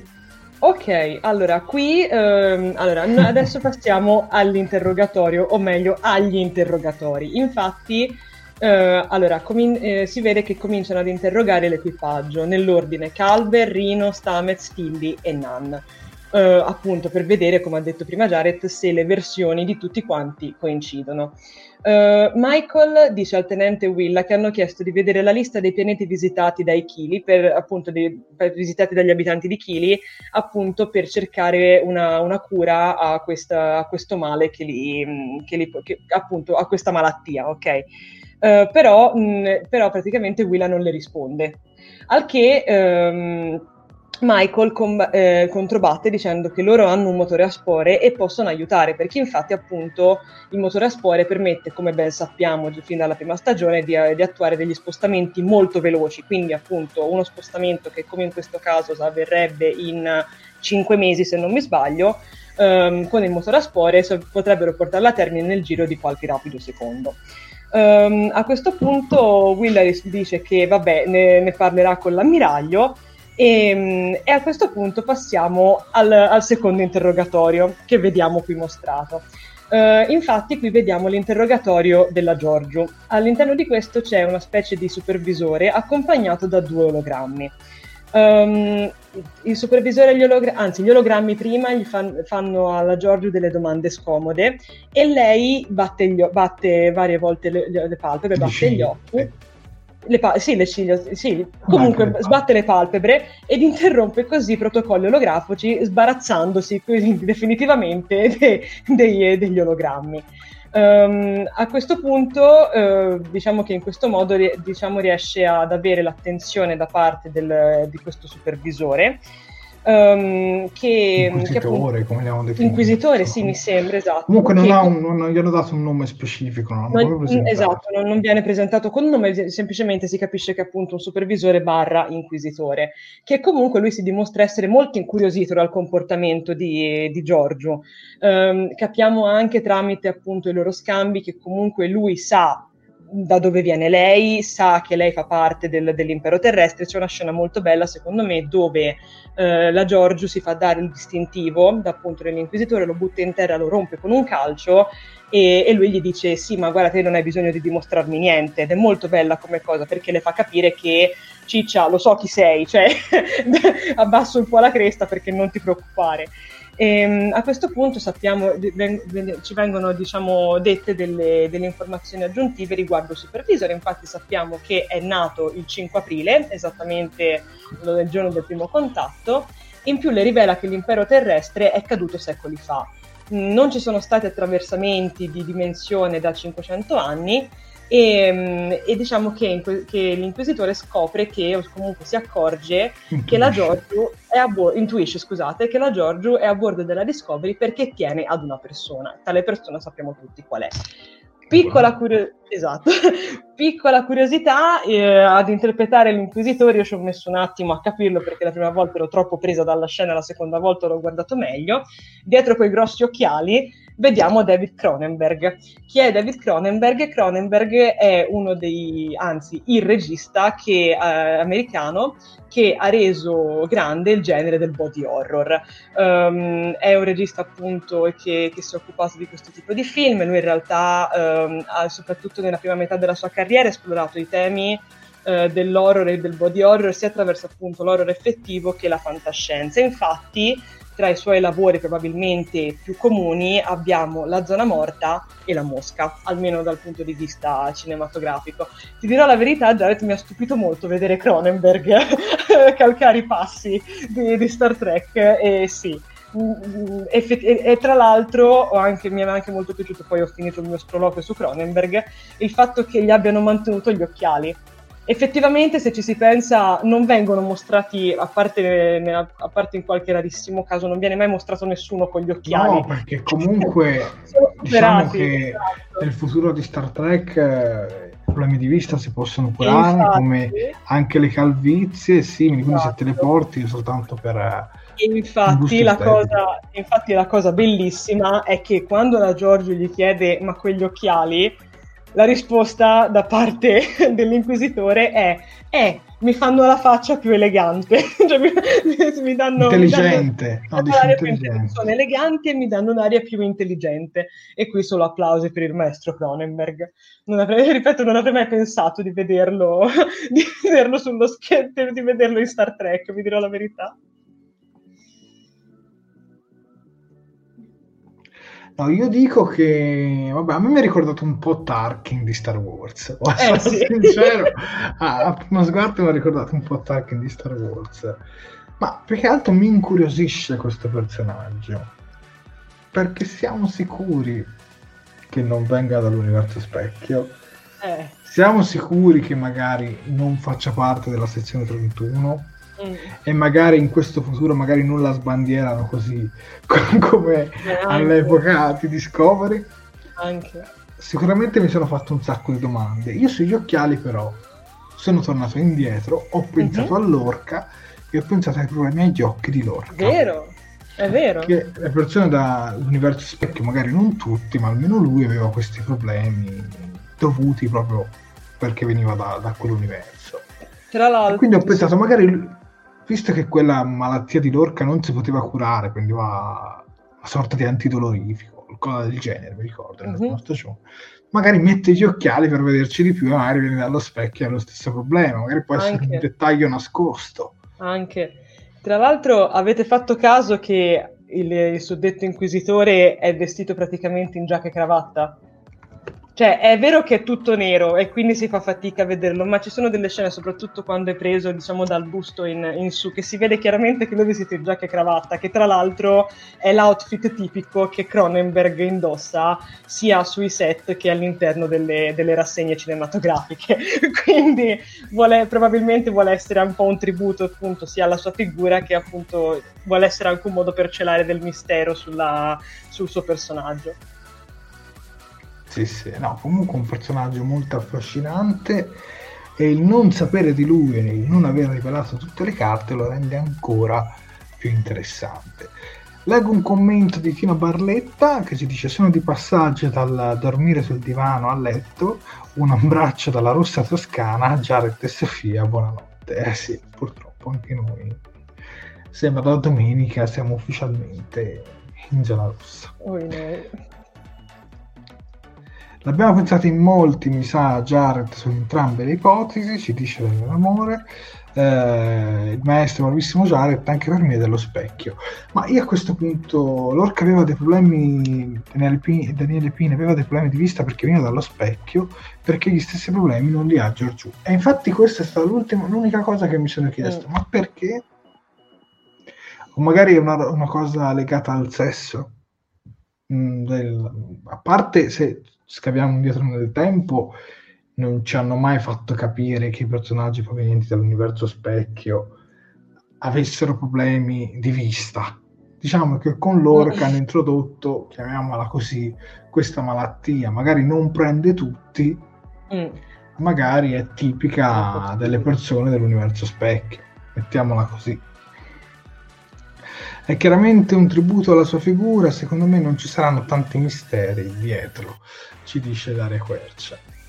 Ma io comunque mi sto interrogando veramente su questo personaggio e sapendo che faranno una serie sulla sezione 31 con uh, Filippa Giorgio mi viene da chiedere questa serie sarà fatta nel futuro e lui sarà all'interno, lui ce la porterà in questa sezione 31 oppure visto che lui sa tutte queste informazioni sui passaggi da una dimensione all'altra se sarà lui a riportare a Giorgio nel passato. Anche questa, e magari poi si la riambientano, diciamo, ai tempi eh, della seconda stagione barra Strange New Worlds eh, vari, allora mm. a quel punto dovrebbe essere lui la chiave d'accesso per, per Giorgio per tornare indietro. Anche. Anche questa è una domanda che mi sono, mi sono posto più che altro Corrado me... P, scusami un attimo, conferma che ho visto da poco la puntata di Space Nine dedicata all'universo specchio e sia Kira che Bashir non sembrano avere problemi. Eh, infatti è una cosa che hanno introdotto con Discovery, cioè, prima mm. non era mai stata fatta vedere, lo stavo per scrivere e adesso Jared ci dice Michela Gospel. Prego Sofia.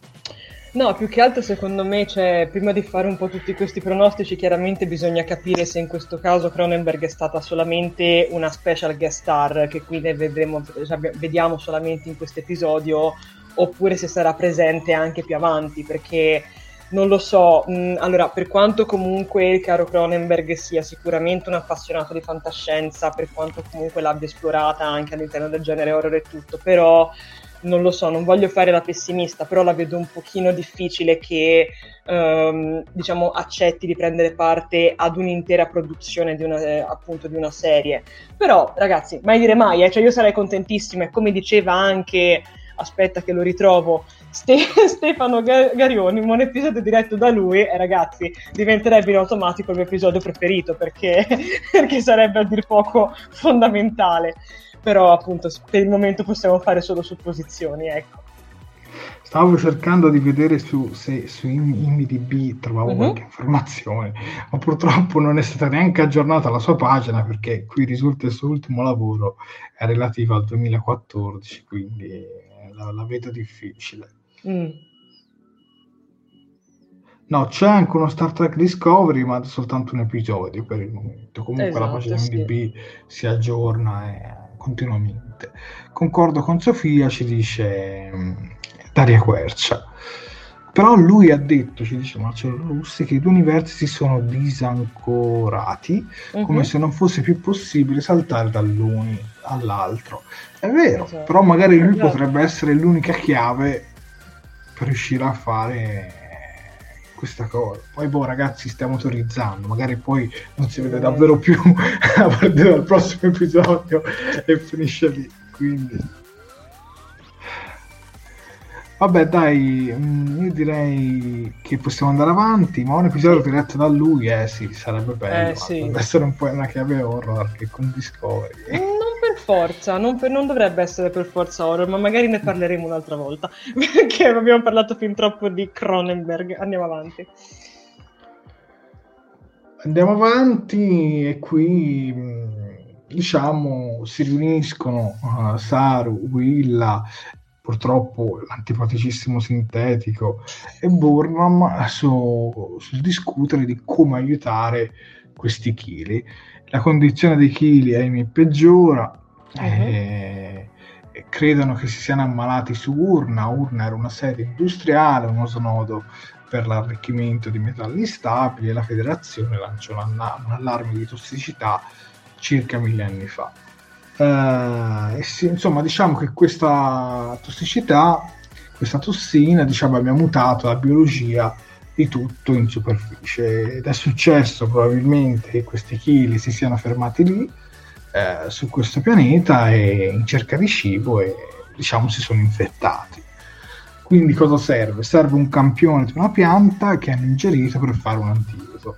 Ma siccome una è stata colpita tale campione non esiste più e quindi loro diciamo devono andare su questa nave chiamata USS Stikov eh, dove custodisce tutti questi semi diciamo una nave che raccoglie tutte queste piante nella galassia esatto. e quindi da lì potrebbero risalire a prima del crollo ambientale del pianeta e sintetizzare eh, un antidoto la TICOV esiste, come hai detto tu, eh, si trova a 5 mesi di distanza, ma loro con il modo spore possono balzare in un attimo. Ovviamente l'ammiraglio dice ok, buona idea, ma ci andiamo per conto nostro, ci prendiamo Stamez, un paio di nostri uomini esatto. e, andiamo, e andiamo per conto nostro. Lì Burnham si mette un po' a fare la Burnham, Saru gli dice fa parlare me che, che, che, so parlare di più e diciamo suggerisce di permettere alla Discovery di servire in base alle sue abilità eh, dando comunque a Burnham diciamo, un'opportunità e lui diciamo, facendo un po' da, da garante della situazione. Esatto. e dice io rimango nel quartiere della flotta stellare insieme a te ad assisterti e quindi diciamo si mettono un po' d'accordo così. Però a questo punto la Melaika dice vabbè allora io ti mando il tenente Willa e due ufficiali con il comandante Burnham perché giustamente anch'io devo monitorare la situazione certo. e questo è è quello che succede. Io direi che in, in questa scena ovviamente l'android deve fare sempre diciamo il saccente, mettiamola così. Però giustamente anch'io lì eh, l'inquisitore lo capisco. Perché comunque se ha requisito la nave, giustamente dice ok, chi è che sa fare i salti? Stamez, allora mi prendo Stamez esatto. perché è l'unico che mi serve. Esatto. Tu che ne pensi? Ma io penso che comunque l'ammiraglio faccia quello che gli riesce meglio, ovvero fare l'ammiraglio, cioè, mm, son, cioè, anche lui comunque è molto in linea con quello che ha detto all'inizio e con tutti i comportamenti che ha avuto sin dall'inizio, di, de, cioè sin da quando è arrivato. È chiaro che um, cioè, il fatto di mandare, secondo me, più che altro i, appunto Willa con altre persone sulla Discovery. Non è tanto per monitorare la situazione, ma tanto più per controllare che effettivamente questi non scappino, perché, cioè, come abbiamo detto sin dall'inizio, che ne sanno loro, cioè magari appunto, magari la Discovery è arrivata lì con intenzioni completamente diverse, è arrivata lì così tanto per, quando ha visto che la situazione non è che sia delle migliori, piglia e se la tela, e quindi giustamente chiaro che l'ammiraglio non può avere questo tipo di, di, paranoie. Tra l'altro ho molto apprezzato il fatto che appunto Saru si offre di sua spontanea volontà, cosa molto giusta secondo me, di appunto fare da, da, garante, fare da garanzia della serie, cioè se loro non tornano, se loro fanno, fanno qualcosa che, che, non va bene, mi prendo io la responsabilità. L'ho trovato un gesto effettivamente molto da capitano, mm, forse anche più che offrirsi di, di andare effettivamente sulla, sulla nave. Infatti, poi, come ci fa notare Cinciskin, eh, la, mina- la, minaccia degli ammiragli mi sembra poco trek. Ha detto che se ci fossero stati problemi, Saro non avrebbe pagato le conseguenze. Eh, mm. Purtroppo, purtroppo è così. Non è fatta modo Poi dopo gli farà un discorso alla fine, proprio legandosi anche un po' a questo. Vabbè, dai, io direi di proseguire subito con uh, la scena successiva. Uh-huh. Eh, la introduco sempre io, ovvero parte questa missione eh, di recupero, hanno tre ore per, per, recuperare il campione e creare l'antidoto. Saltano le coordinate, ma la Tico non si trova. Si trovano davanti una grande tempesta ionica e la Discovery si addentra nella tempesta. devo dire che non ci mettono molto a trovarla l'astronave perché arrivano lì di fronte e se la trovano davanti e questa tempesta ionica abbatte gli scudi, ogni colpo toglie il 10% degli scudi, esatto. eh, mentre diciamo con il raggio tarente cercano di tirare fuori la Tikov Detmer al suo solito sfasamento che oramai dura da un paio di episodi, ma poi alla fine ce la fanno e, e riescono a tirare fuori diciamo, la nave eh, dalla, dalla tempesta. Esatto. E lì con gli scanner rivelano che a bordo c'è una famiglia di Barzani. I Barzani sono la razza di Nanna e sono entrati nella federazione nel XXV secolo, come fa notare Willa a, a Nanna, e Nanna rimane piuttosto stupita. Per ovviamente entrare dentro l'astronave eh, pensano che servano dei, dei, respiratori, un po' come c'è il personaggio di Nanna. Esatto. E arriviamo qui prima di addentrarci oltre diciamo che qua la scena è stata molto rapida, ma comunque mi è piaciuta questa, questa tempesta, questa nebulosa, come la volevo definire, ionica, molto bella a livello visivo, secondo me, questa scena. Io poi mi aspettavo una chissà che nave gigante, perché ho detto che contiene i semi di tutte le galassie. Mi aspettavo tipo una roba enorme, e poi in realtà una nave che effettivamente contiene quattro persone e lo si vede. E quindi niente, a volte non vuol dire che se sei un modello più nuovo sei più grande, un po' come facevano vedere nelle vecchie serie di Star Trek. Eh? Invece in questo caso la Discovery è molto molto più grossa di, di statura. Che dire Sofia di questa scena? Ma è, eh, che dire, è una, è una, scena di transizione, cioè ci stiamo spostando da punto, da, dal punto A al punto B e anch'io quando ho visto il raggio traente mi, mi, mi aspettavo appunto, boh, adesso, adesso tirano fuori un transatlantico, viene fuori una bestia enorme, invece poi una navetta. Che poi, eh, però vabbè no, mh, avrei da fare una piccola polemica su una cosa, ma ci arriviamo dopo. Andiamo, ci arriviamo con la prossima scena, quindi per adesso sto zitta. Um, che dire, sicuramente io sto continuando a sudare freddo per Detmer. Cioè, secondo me Detmer me la fanno fuori. Mm. Io, io questo.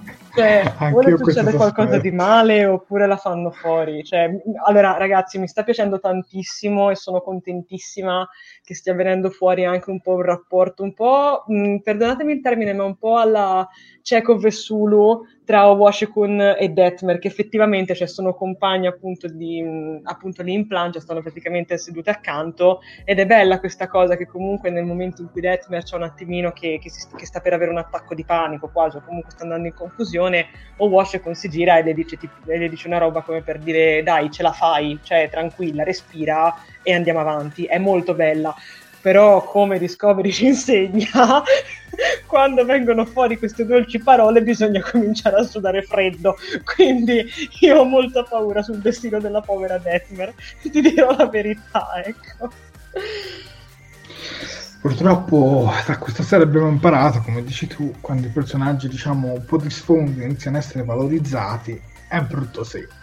Esatto, Io sinceramente voglio andare in controtendenza, voglio spiegare un po' come Miles O'Brien The Next Generation, che all'inizio era soltanto un addetto al teletrasporto, poi piano piano iniziano a inserirlo dentro, poi tra l'altro in The Space Nine ha anche una serie dove è anche protagonista, ecco io spero che Detmar magari esca fuori dal guscio e magari dalle prossime stagioni diventa un personaggio più secondario e meno di sfondo eh, sulla plancia, oppure, come dici tu, che è molto più probabile, la stanno valorizzando tanto e poi dispiacerci di più eh, nel momento esatto. in cui farà la brutta fine. Spero esatto. che non sarà così, onestamente.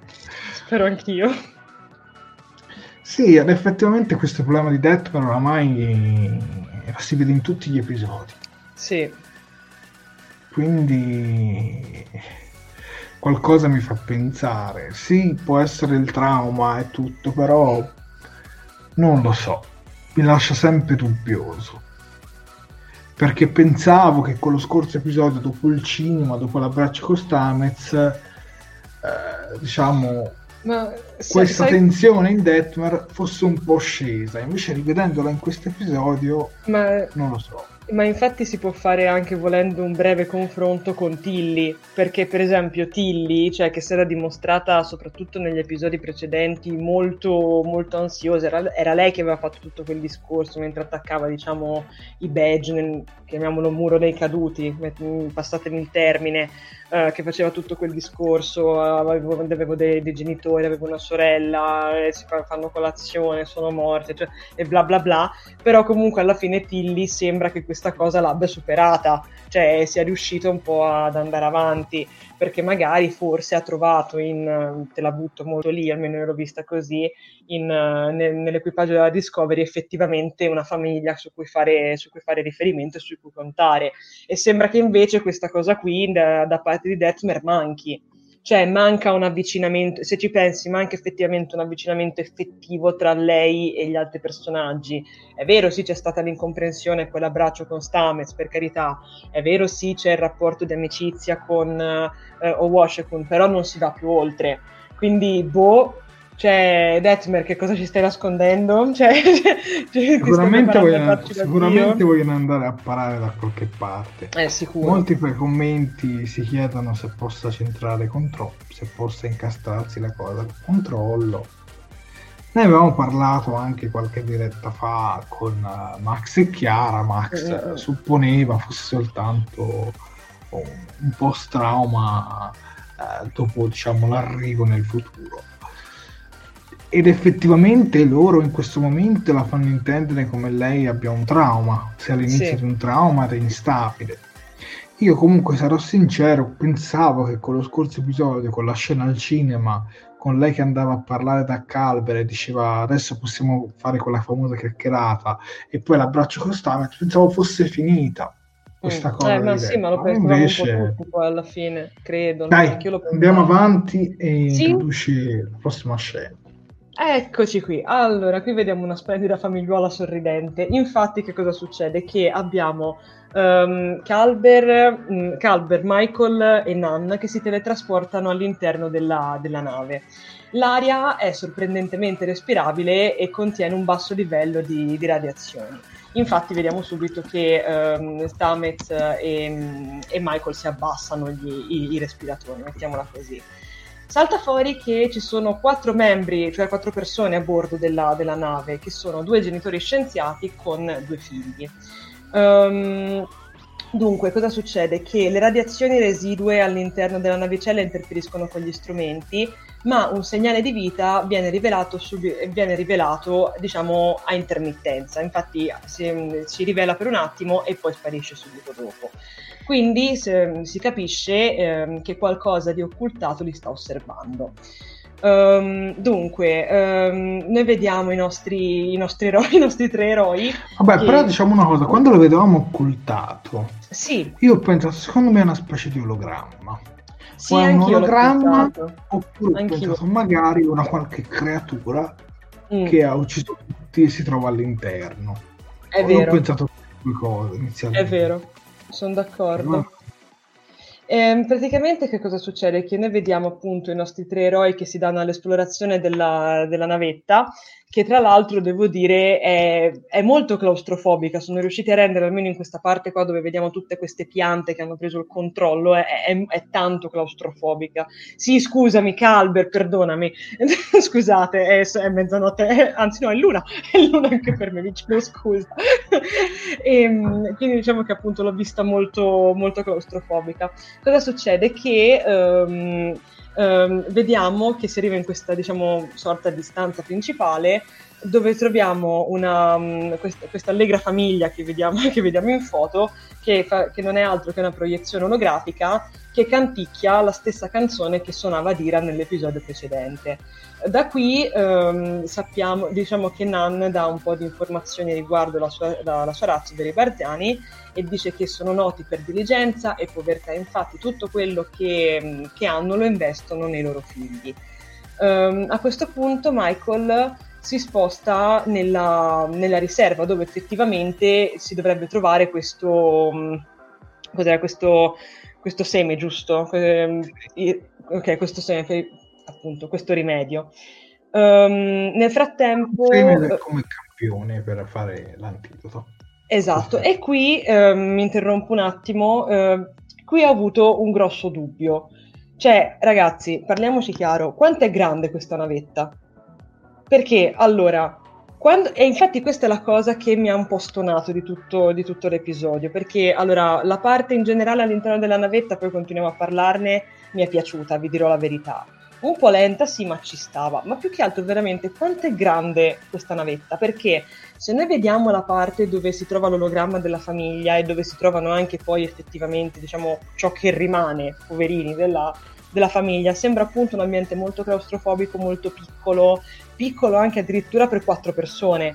Poi però vediamo Michael che scende giù, diciamo, nel depo- chiamiamolo deposito, e, e sembra una, una, cosa enorme, tant'è che ha addirittura un, un, certo meccanismo che permette ad una parte più alta di girare su se stessa. Quindi, boh, appunto, come dice qualcuno, è un TARDIS questa navetta, perché no altrimenti non c'è, non c'è nessuna spiegazione. Infatti, vi dirò la verità, qui ho storto un po' il naso. Um, mm, mm, mm, una... vuoi, vuoi continuare tu no, a, a raccontare? Ok. Quindi abbiamo appunto Michael che si sposta all'interno di, questa, di questo deposito, uh, Nan nel frattempo per cercare appunto il, il, il seme. Nan intanto, um, come dire, uh, diciamo che scopre... Come? Scorre le proiezioni. Esatto, scorre delle proiezioni e si capisce che c'è qualcosa che è andato storto. Infatti vediamo che eh, se all'inizio le prime proiezioni ci fanno vedere questa famiglia allegra, contenta, felice, più si va avanti e più le cose sono, sono degenerate. Alla fine vediamo che è rimasto, diciamo, in vita, mh, mm, neanche più di tanto, poi purtroppo, solamente il, il capofamiglia. Um, infatti si capisce che c'è, che c'è, qualcosa che non va eh, e salta fuori che eh, praticamente tre membri Ok, qui ho fatto un attimino di confusione a capire. Jared, mi puoi dare un attimino una mano per cortesia? Tre membri? Cosa? Uh, no, più che altro mh, mm, non ho capito molto bene, forse sono io che non, che non ho capito bene il passaggio de, di come, cioè, il passaggio, diciamo, finale delle proiezioni. No, sono in quattro, si vede anche lui lì. Sì.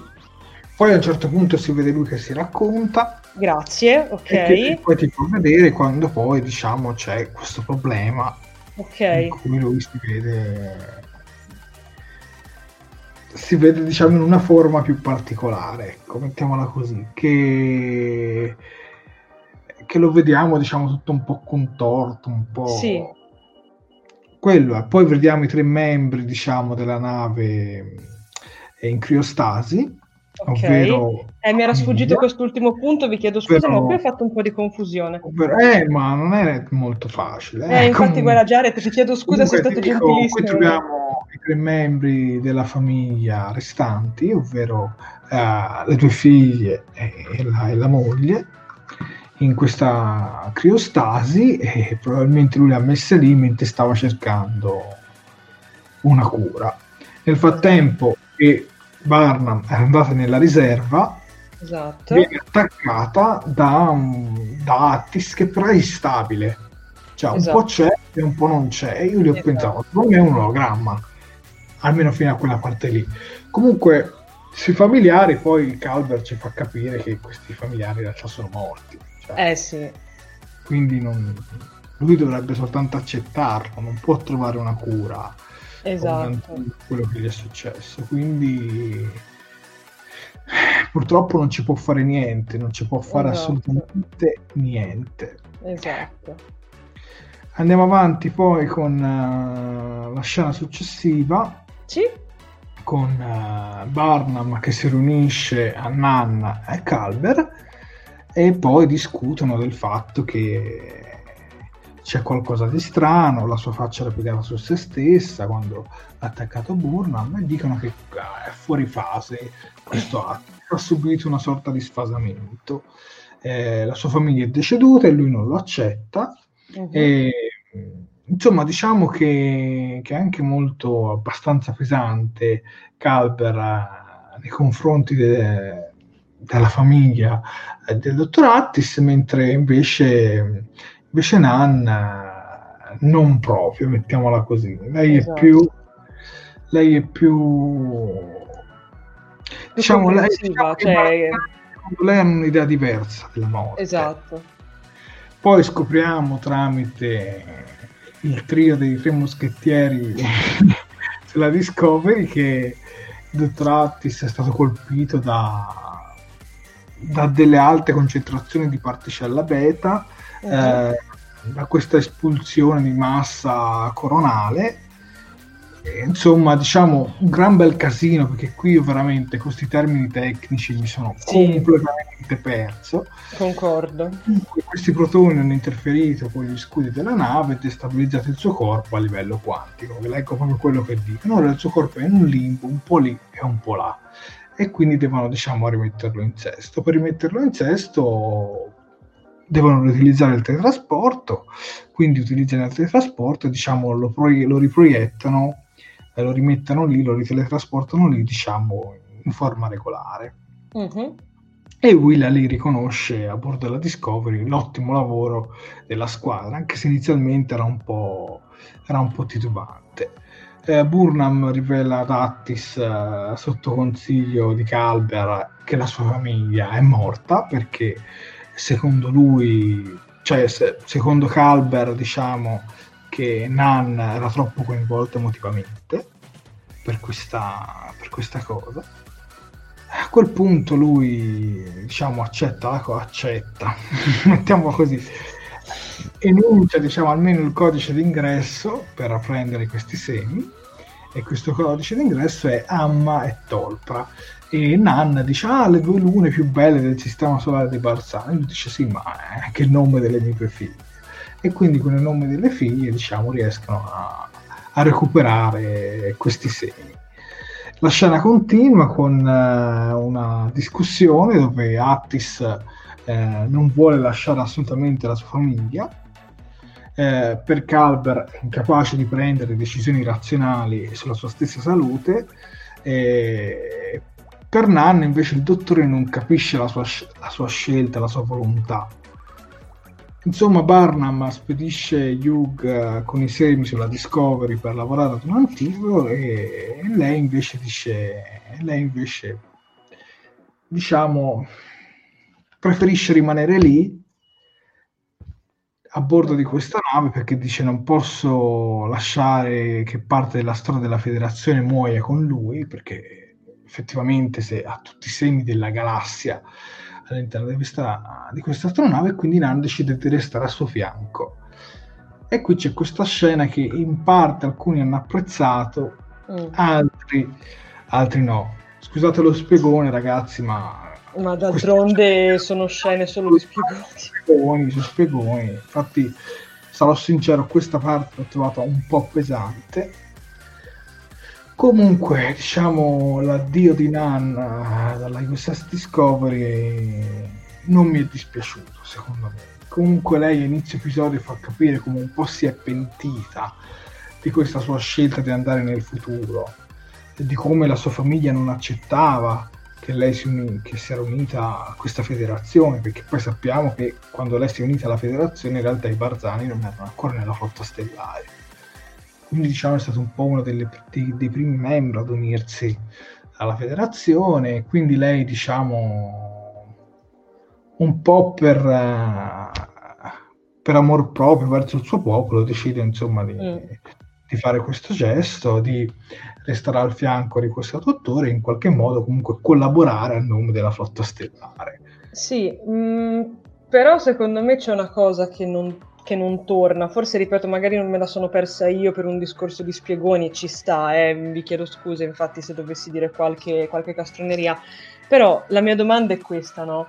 Ok, lei prende la decisione di rimanere all'interno appunto della navetta insieme all'ologramma e tutto quanto, però la mia domanda è, ma scusate, non c'era un altro modo per, per far finire la situazione?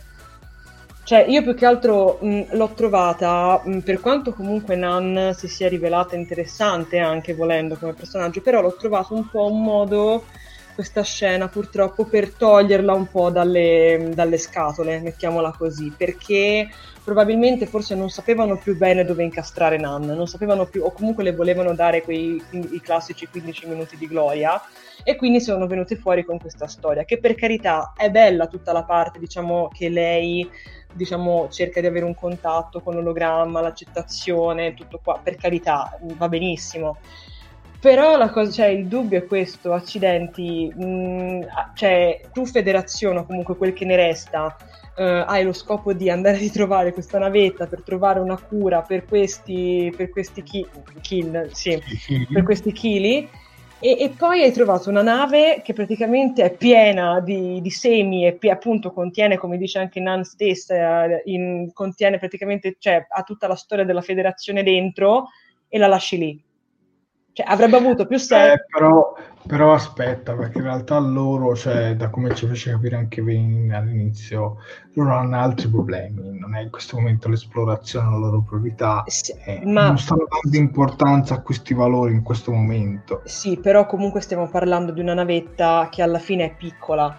Cioè, nel senso, mh, il fatto che è questo che mi lascia un po' di stucco, perché, cioè, nel senso la navetta è piccolina, quindi anche se tu comunque non ti puoi permettere la, la, la cosa, la, come si dice, l'esplorazione, comunque effettivamente, come dice lui, mm, perdonami Cis, ti chiamerò Cis in avanti, poteva entrare all'interno dell'hangar della Discovery, cioè accidenti, te la carichi, cioè è proprio un, secondo me è proprio un errore di scrittura perché cioè, non ci vuole nulla, la carichi, cioè, tanto sono riusciti a, tra- a, a portarla vicino con il raggio traente la carichi nel, nell'hangar della Discovery, fai un salto a posto, cioè poi la parcheggi lì da una parte e ci siamo e quando te lo puoi permettere ci guardi.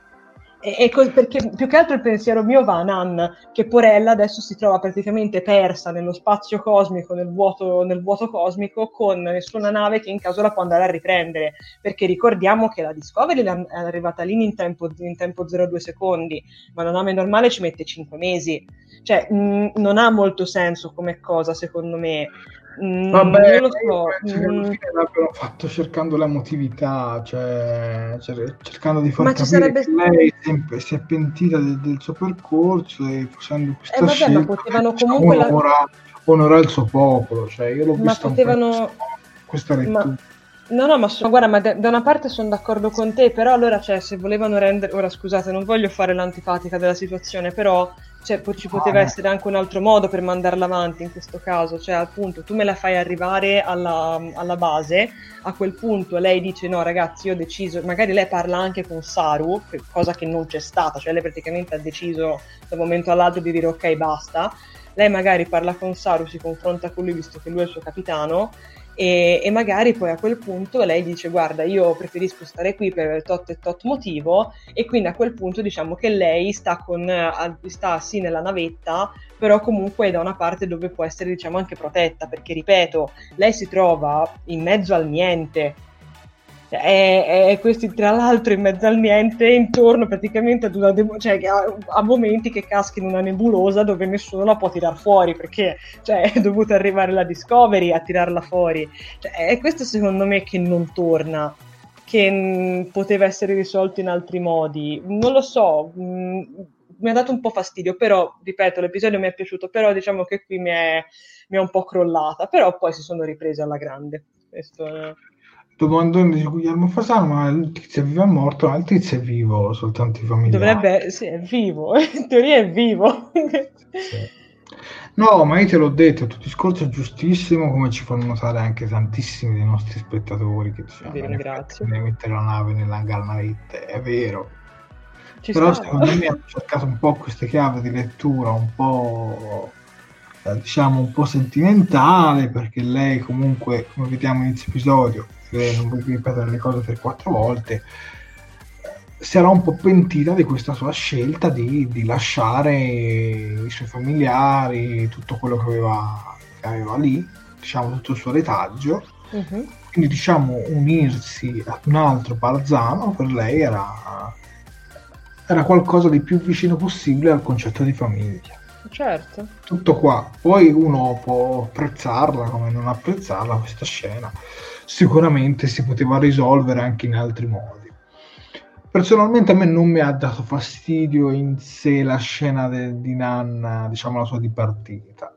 Mi ha dato più fastidio tutta questa missione a bordo della nave che l'ho trovata con un ritmo estremamente lento e pesante per me, almeno secondo me, rispetto a mm. tanti altri episodi scorsi. Mm tutto qua, almeno per me.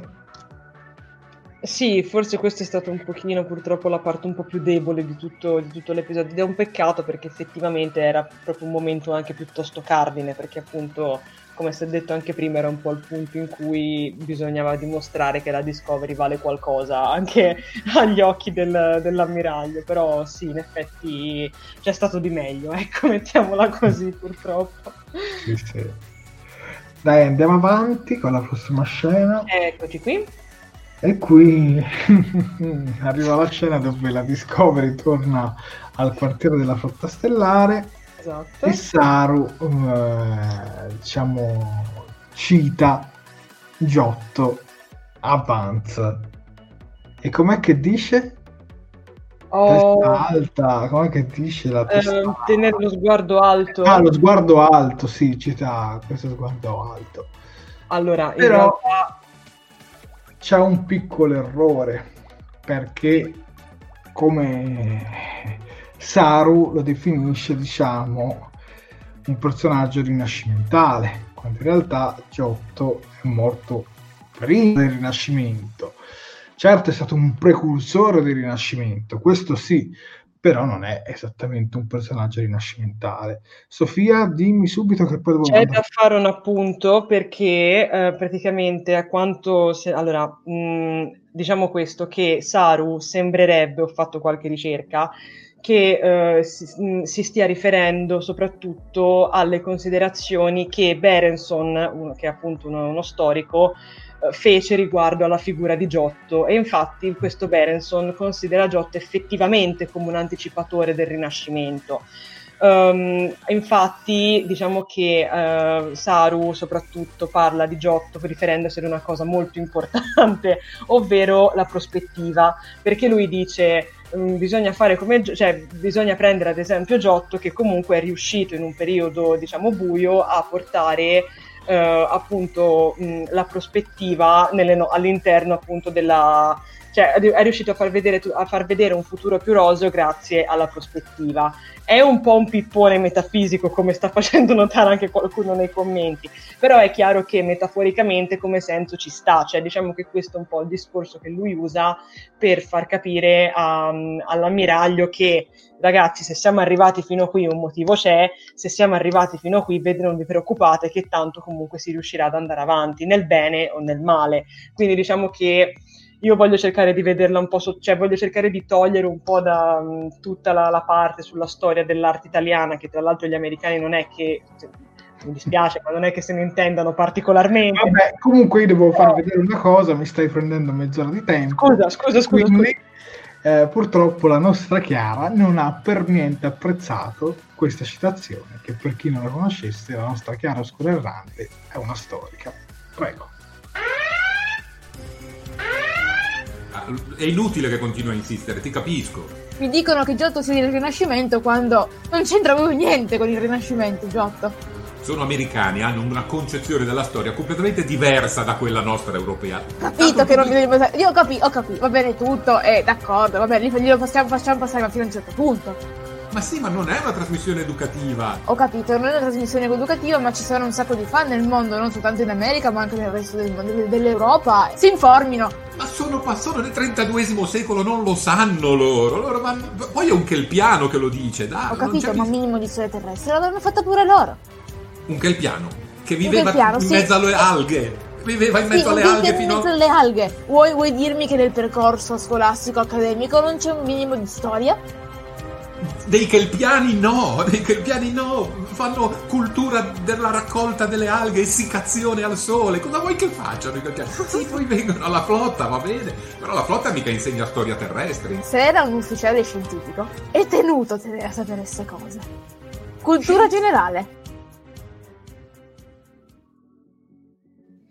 E qui possiamo aver ammirato il siparietto comico, la nostra Chiara, che non ha decisamente digerito questa scena. Comunque, diciamola tutta, tolta comunque eh, l'errore, Certo. poi la, la metafora in sé era molto bella, secondo me era molto bella, era molto evocativa e ricca di pathos. Purtroppo quando vogliono citare gli italiani Star Trek la pizza di Riker già c'era bastata. Madonna. e anche qui diciamo si sono fatti riconoscere. Ma mettete un bel personaggio italiano non stereotipatelo. Eh, rendetelo interessante. Ecco io questo voglio la Star Trek. Chiara ha ragione da vendere leggo in certi commenti sono d'accordo con Chiara. Eh, mentre Corrado P dice ma non vedo la cosa così problematica onestamente ma io sarò sincero onestamente nemmeno io l'avevo vista così problematica. Però alla fine sì è un errore. Eh, io da persona che ha studiato arte eh, ho fatto diciamo artistico io ho sempre saputo che eh, Giotto è un precursore del Rinascimento ma non ha effettivamente vissuto il Rinascimento. Quindi è un po' lì che c'è l'errore Comunque la scena in sé devo dire che c'è cioè la scena, la metafora in sé devo dire che comunque è stata, è stata sicuramente bella. Poi arriviamo con uh, Vin- Vance, uh, Vance che decide di accogliere la richiesta di mantenere l'equipaggio unito, non uh-huh. di mhm. dividerlo. E poi quando lui pensa di aver detto tutto, come dire, siamo a posto, infila dentro e dice ma il grande fuoco? e lui diciamo gli dà una risposta non risposta. Dice sul grande fuoco si hanno più teorie che navi. E la federazione non ha mai trovato prove a sufficienza. Quindi diciamo se la sbologna un po' così. Quindi ci ha esatto. lasciato in tensione per tutto l'episodio dicendo adesso scopriamo cos'è grande fuoco arriviamo alla fine non ce lo rivela e quindi personalmente non mi è piaciuta questa cosa. È vero che non ti potevano svelare tutte le carte subito al quinto episodio, ma almeno un indizio più importante eh, me lo aspettavo. Eh, purtroppo mi addio la schifezza di Riker, ci fa notare Riccardo Pascali su, sulla pizza. E quindi niente, questa scena diciamo rimane un po' come dire, ok, la Discovery può operare per la federazione, non facciamo più però i viaggi quinquennali, perché in questo momento diciamo l'esplorazione non è una nostra priorità. Quello che mi domando io è se a questo punto la Discovery verrà un po' attrezzata con del materiale anche nuovo, nel senso... Mm ok che la struttura, bene o male, lo scheletro me lo lasci uguale, però magari l'inserimento di qualche tecnologia che non possa andare in contrasto con il motore a spore, che possa aiutare i membri dell'equipaggio, sinceramente io lo, la inserirei, la metterei a bordo di questa nave, anche perché se parliamo di... è l'unica nave che ha a bordo il sistema spore, quindi è preziosissima in questo momento in cui c'è questa crisi di litio, io un minimo la potenzierei. Ecco, mettiamola così. Comunque la aggiornerei. Sinceramente, ed è una cosa che mi aspetto di vedere nei prossimi, nei prossimi episodi. Ammiraglio, oh, ma inizia a dire... vabbè. Eh. Comunque, sul grande fuoco la risposta emotiva ho ragionata, ci dice Daniele Amore. Ma gli scrittori no, però non ce la possono fare gli americani su queste cose. Eh, purtroppo, Daria.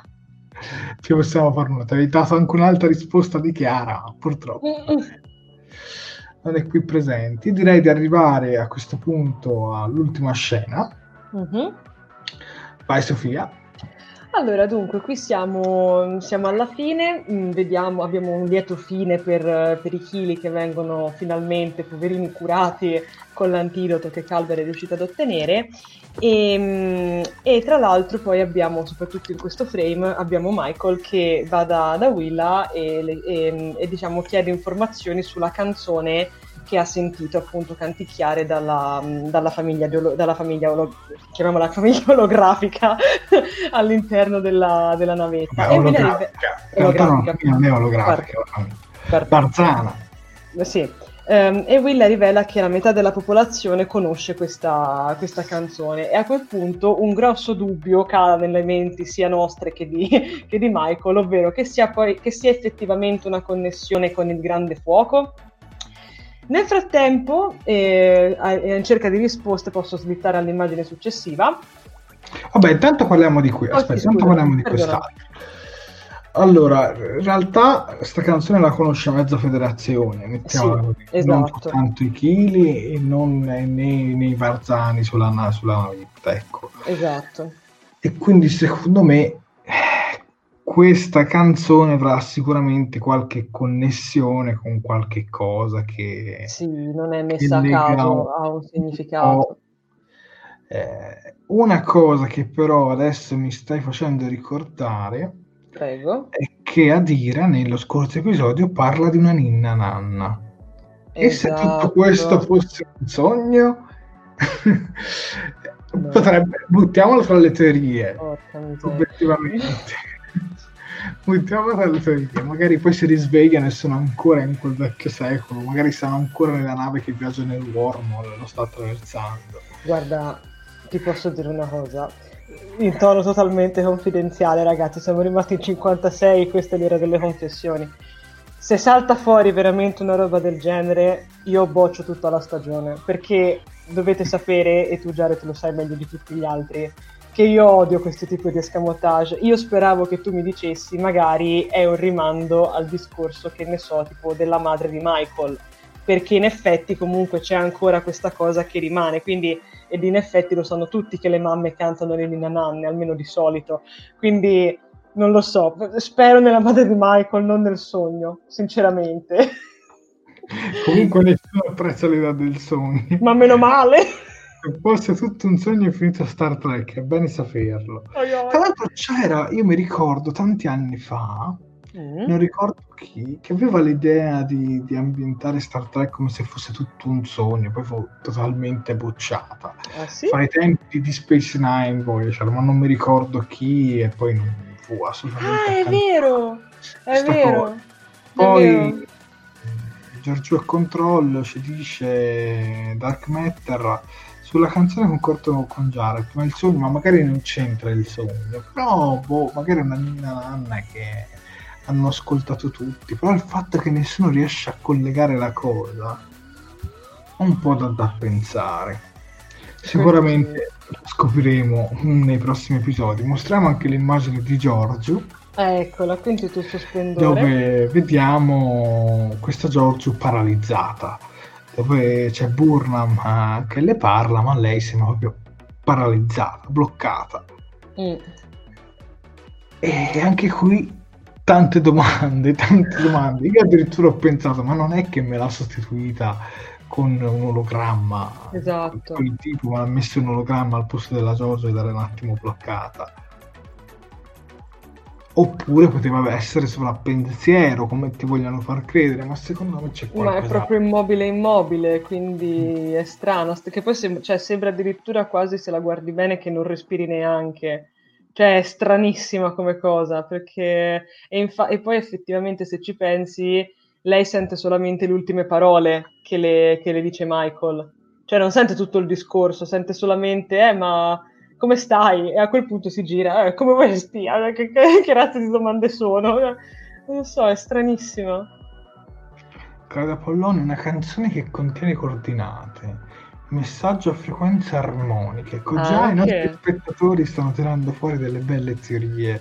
Va. Che, che cosa potrebbe essere? Però su questa Giorgio anche lì io sono rimasto. No- non mi so realmente dare una risposta. Ho pensato beh. a controllo come qualcuno eh, ci, ci fa notare, però mm, non saprei onestamente. Ha un bel cliffhanger, eh, secondo me. Sta un po' così che, che ti lascia proprio spiazzato. Vediamo insomma anche lì che cosa succederà nei prossimi episodi. Io penso che l'inquisitore gli abbia fatto qualcosa. Ma sicuramente, ma sicuro, dai. Però magari potrebbe essere anche veramente in sovrappensiero e ci hanno tirato una, una fregatura. Non credo, non credo. Secondo me c'è qualcosa di più grosso dietro, non lo so. Anche perché io solitamente quando vado in sovrappensiero sbatto le palpebre. Lei non sembra intenzionata a farlo. E appunto Quindi- questo dettaglio mi ha lasciato un po', Eh, un po' così, come se fosse stata sostituita. ma magari potrebbe aver anche trovato, una, ricollegandomi alla teoria di prima, uh-huh. magari potrebbe anche aver trovato un accordo con questo inquisitore, magari che ha detto guarda io ti spedisco nel passato e allora gli butto un ologramma, uh, una copia completamente di te stesso. Anche. anche quella una delle tante teorie. Anche, anche.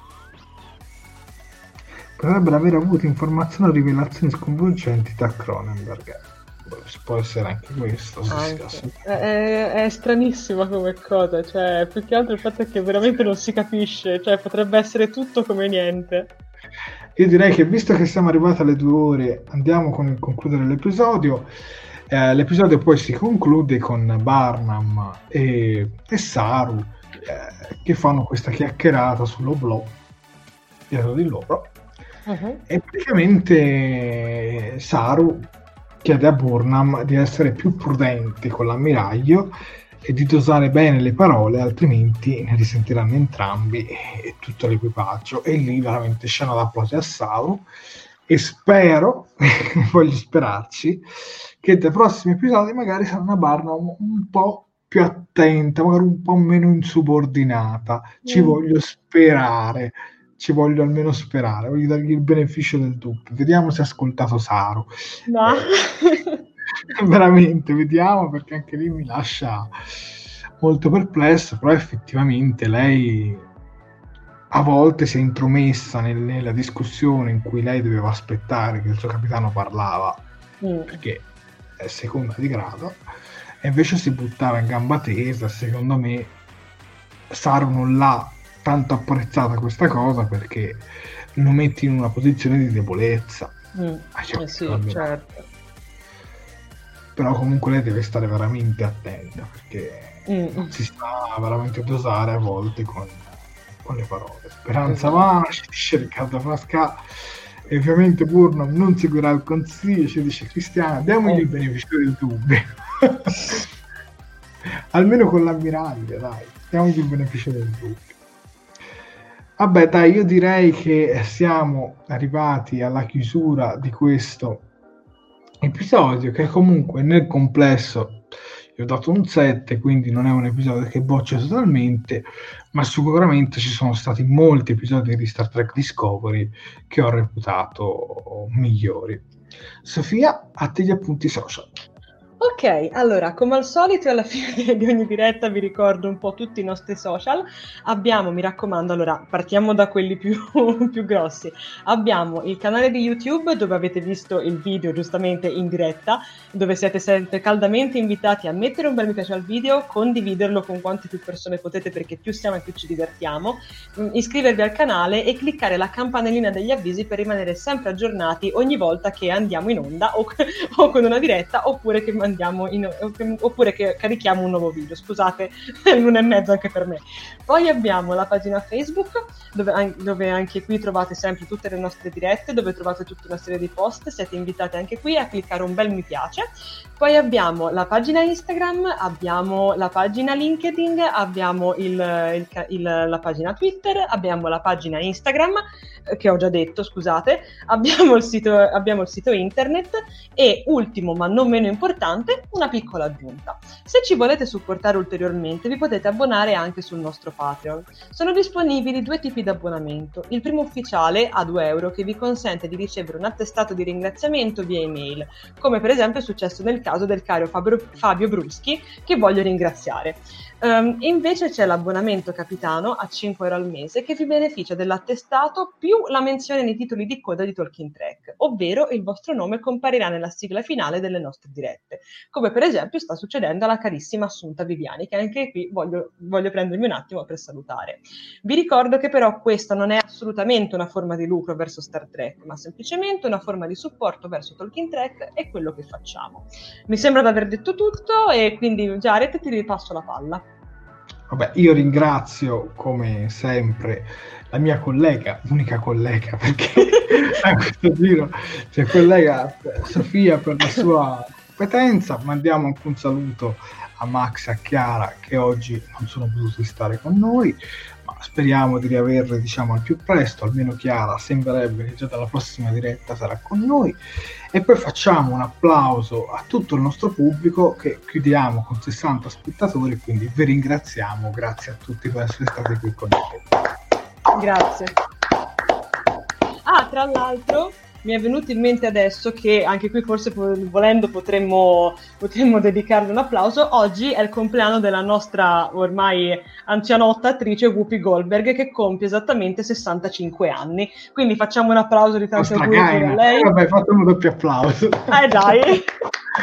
e in più già che ci siamo, scusate, mi vengono po- po- tutto un pochino in mente alla fine, vi vogliamo ricordare che, correggimi se sbaglio Jared, domani, che è sabato, mm, sabato 14, che in realtà è già oggi, e domenica 15 comincia la reunion online è, dello stick che si è dovuta spostare online per motivi appunto di, di coronavirus, pandemia, zone rosse, gialle, verdi. Quindi...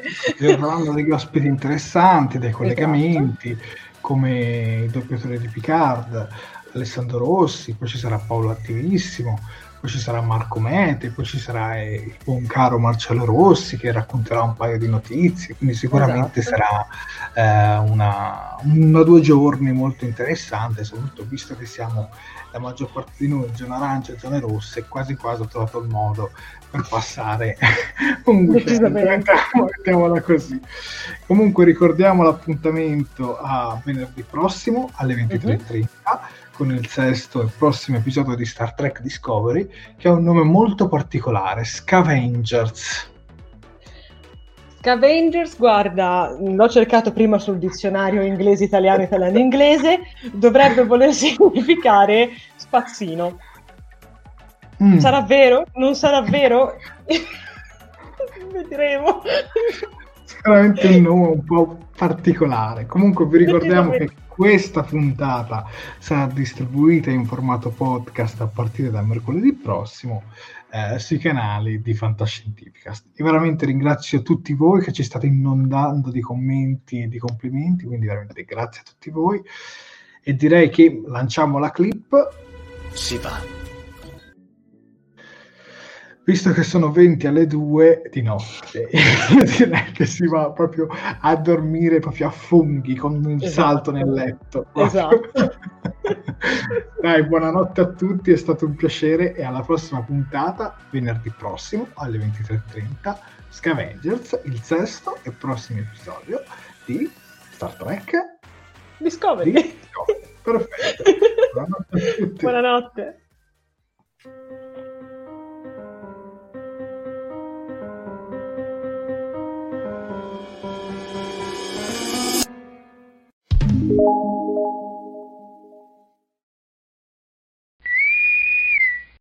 Fantascientificast e Talking Track sono produzioni amatoriali, non si intende infrangere alcun copyright, i cui diritti appartengono ai rispettivi detentori. Fantascientificast e Talking Track non sono in nessun modo affiliati o sponsorizzati da CBS Corporation o da chi detiene l'uso del marchio Star Trek in Italia. Il podcast ha carattere esclusivamente ricreativo e divulgativo, non ha alcun scopo di lucro e viene diffuso gratuitamente. Autorizzazione SIAE 56125359. Nessun byte e nessun tribolo sono stati maltrattati durante la produzione di questo podcast. At Parker, our purpose is simple. We want to make the world a better place by working more efficiently, by using more sustainable practices, by developing better technologies. We keep moving forward. With each new idea, innovation, and partnership, we're one step closer to fulfilling our purpose every single day. To find out more, visit parker.com/purpose. Parker, engineering your success. As humans, we're naturally driven by the search for better. But when it comes to hiring, the best way to search for a candidate isn't to search at all. Don't search, match with Indeed. When I was looking to hire someone, it was so slow and overwhelming. I wish I had used Indeed. If you need to hire, you need Indeed. Indeed is your matching and hiring platform with over 350 million global monthly visitors, according to Indeed data, and a matching engine that helps you find quality candidates fast. Ditch the busy work. Use Indeed for scheduling, screening, and messaging so you can connect with candidates faster. And Indeed doesn't just help you hire faster. 93% of employers agree Indeed delivers the highest quality matches compared to other job sites, according to a recent Indeed survey. And listeners of this show will get a $75 sponsored job credit to get your jobs more visibility at Indeed.com slash podcast. That's Indeed.com slash podcast. Terms and conditions apply.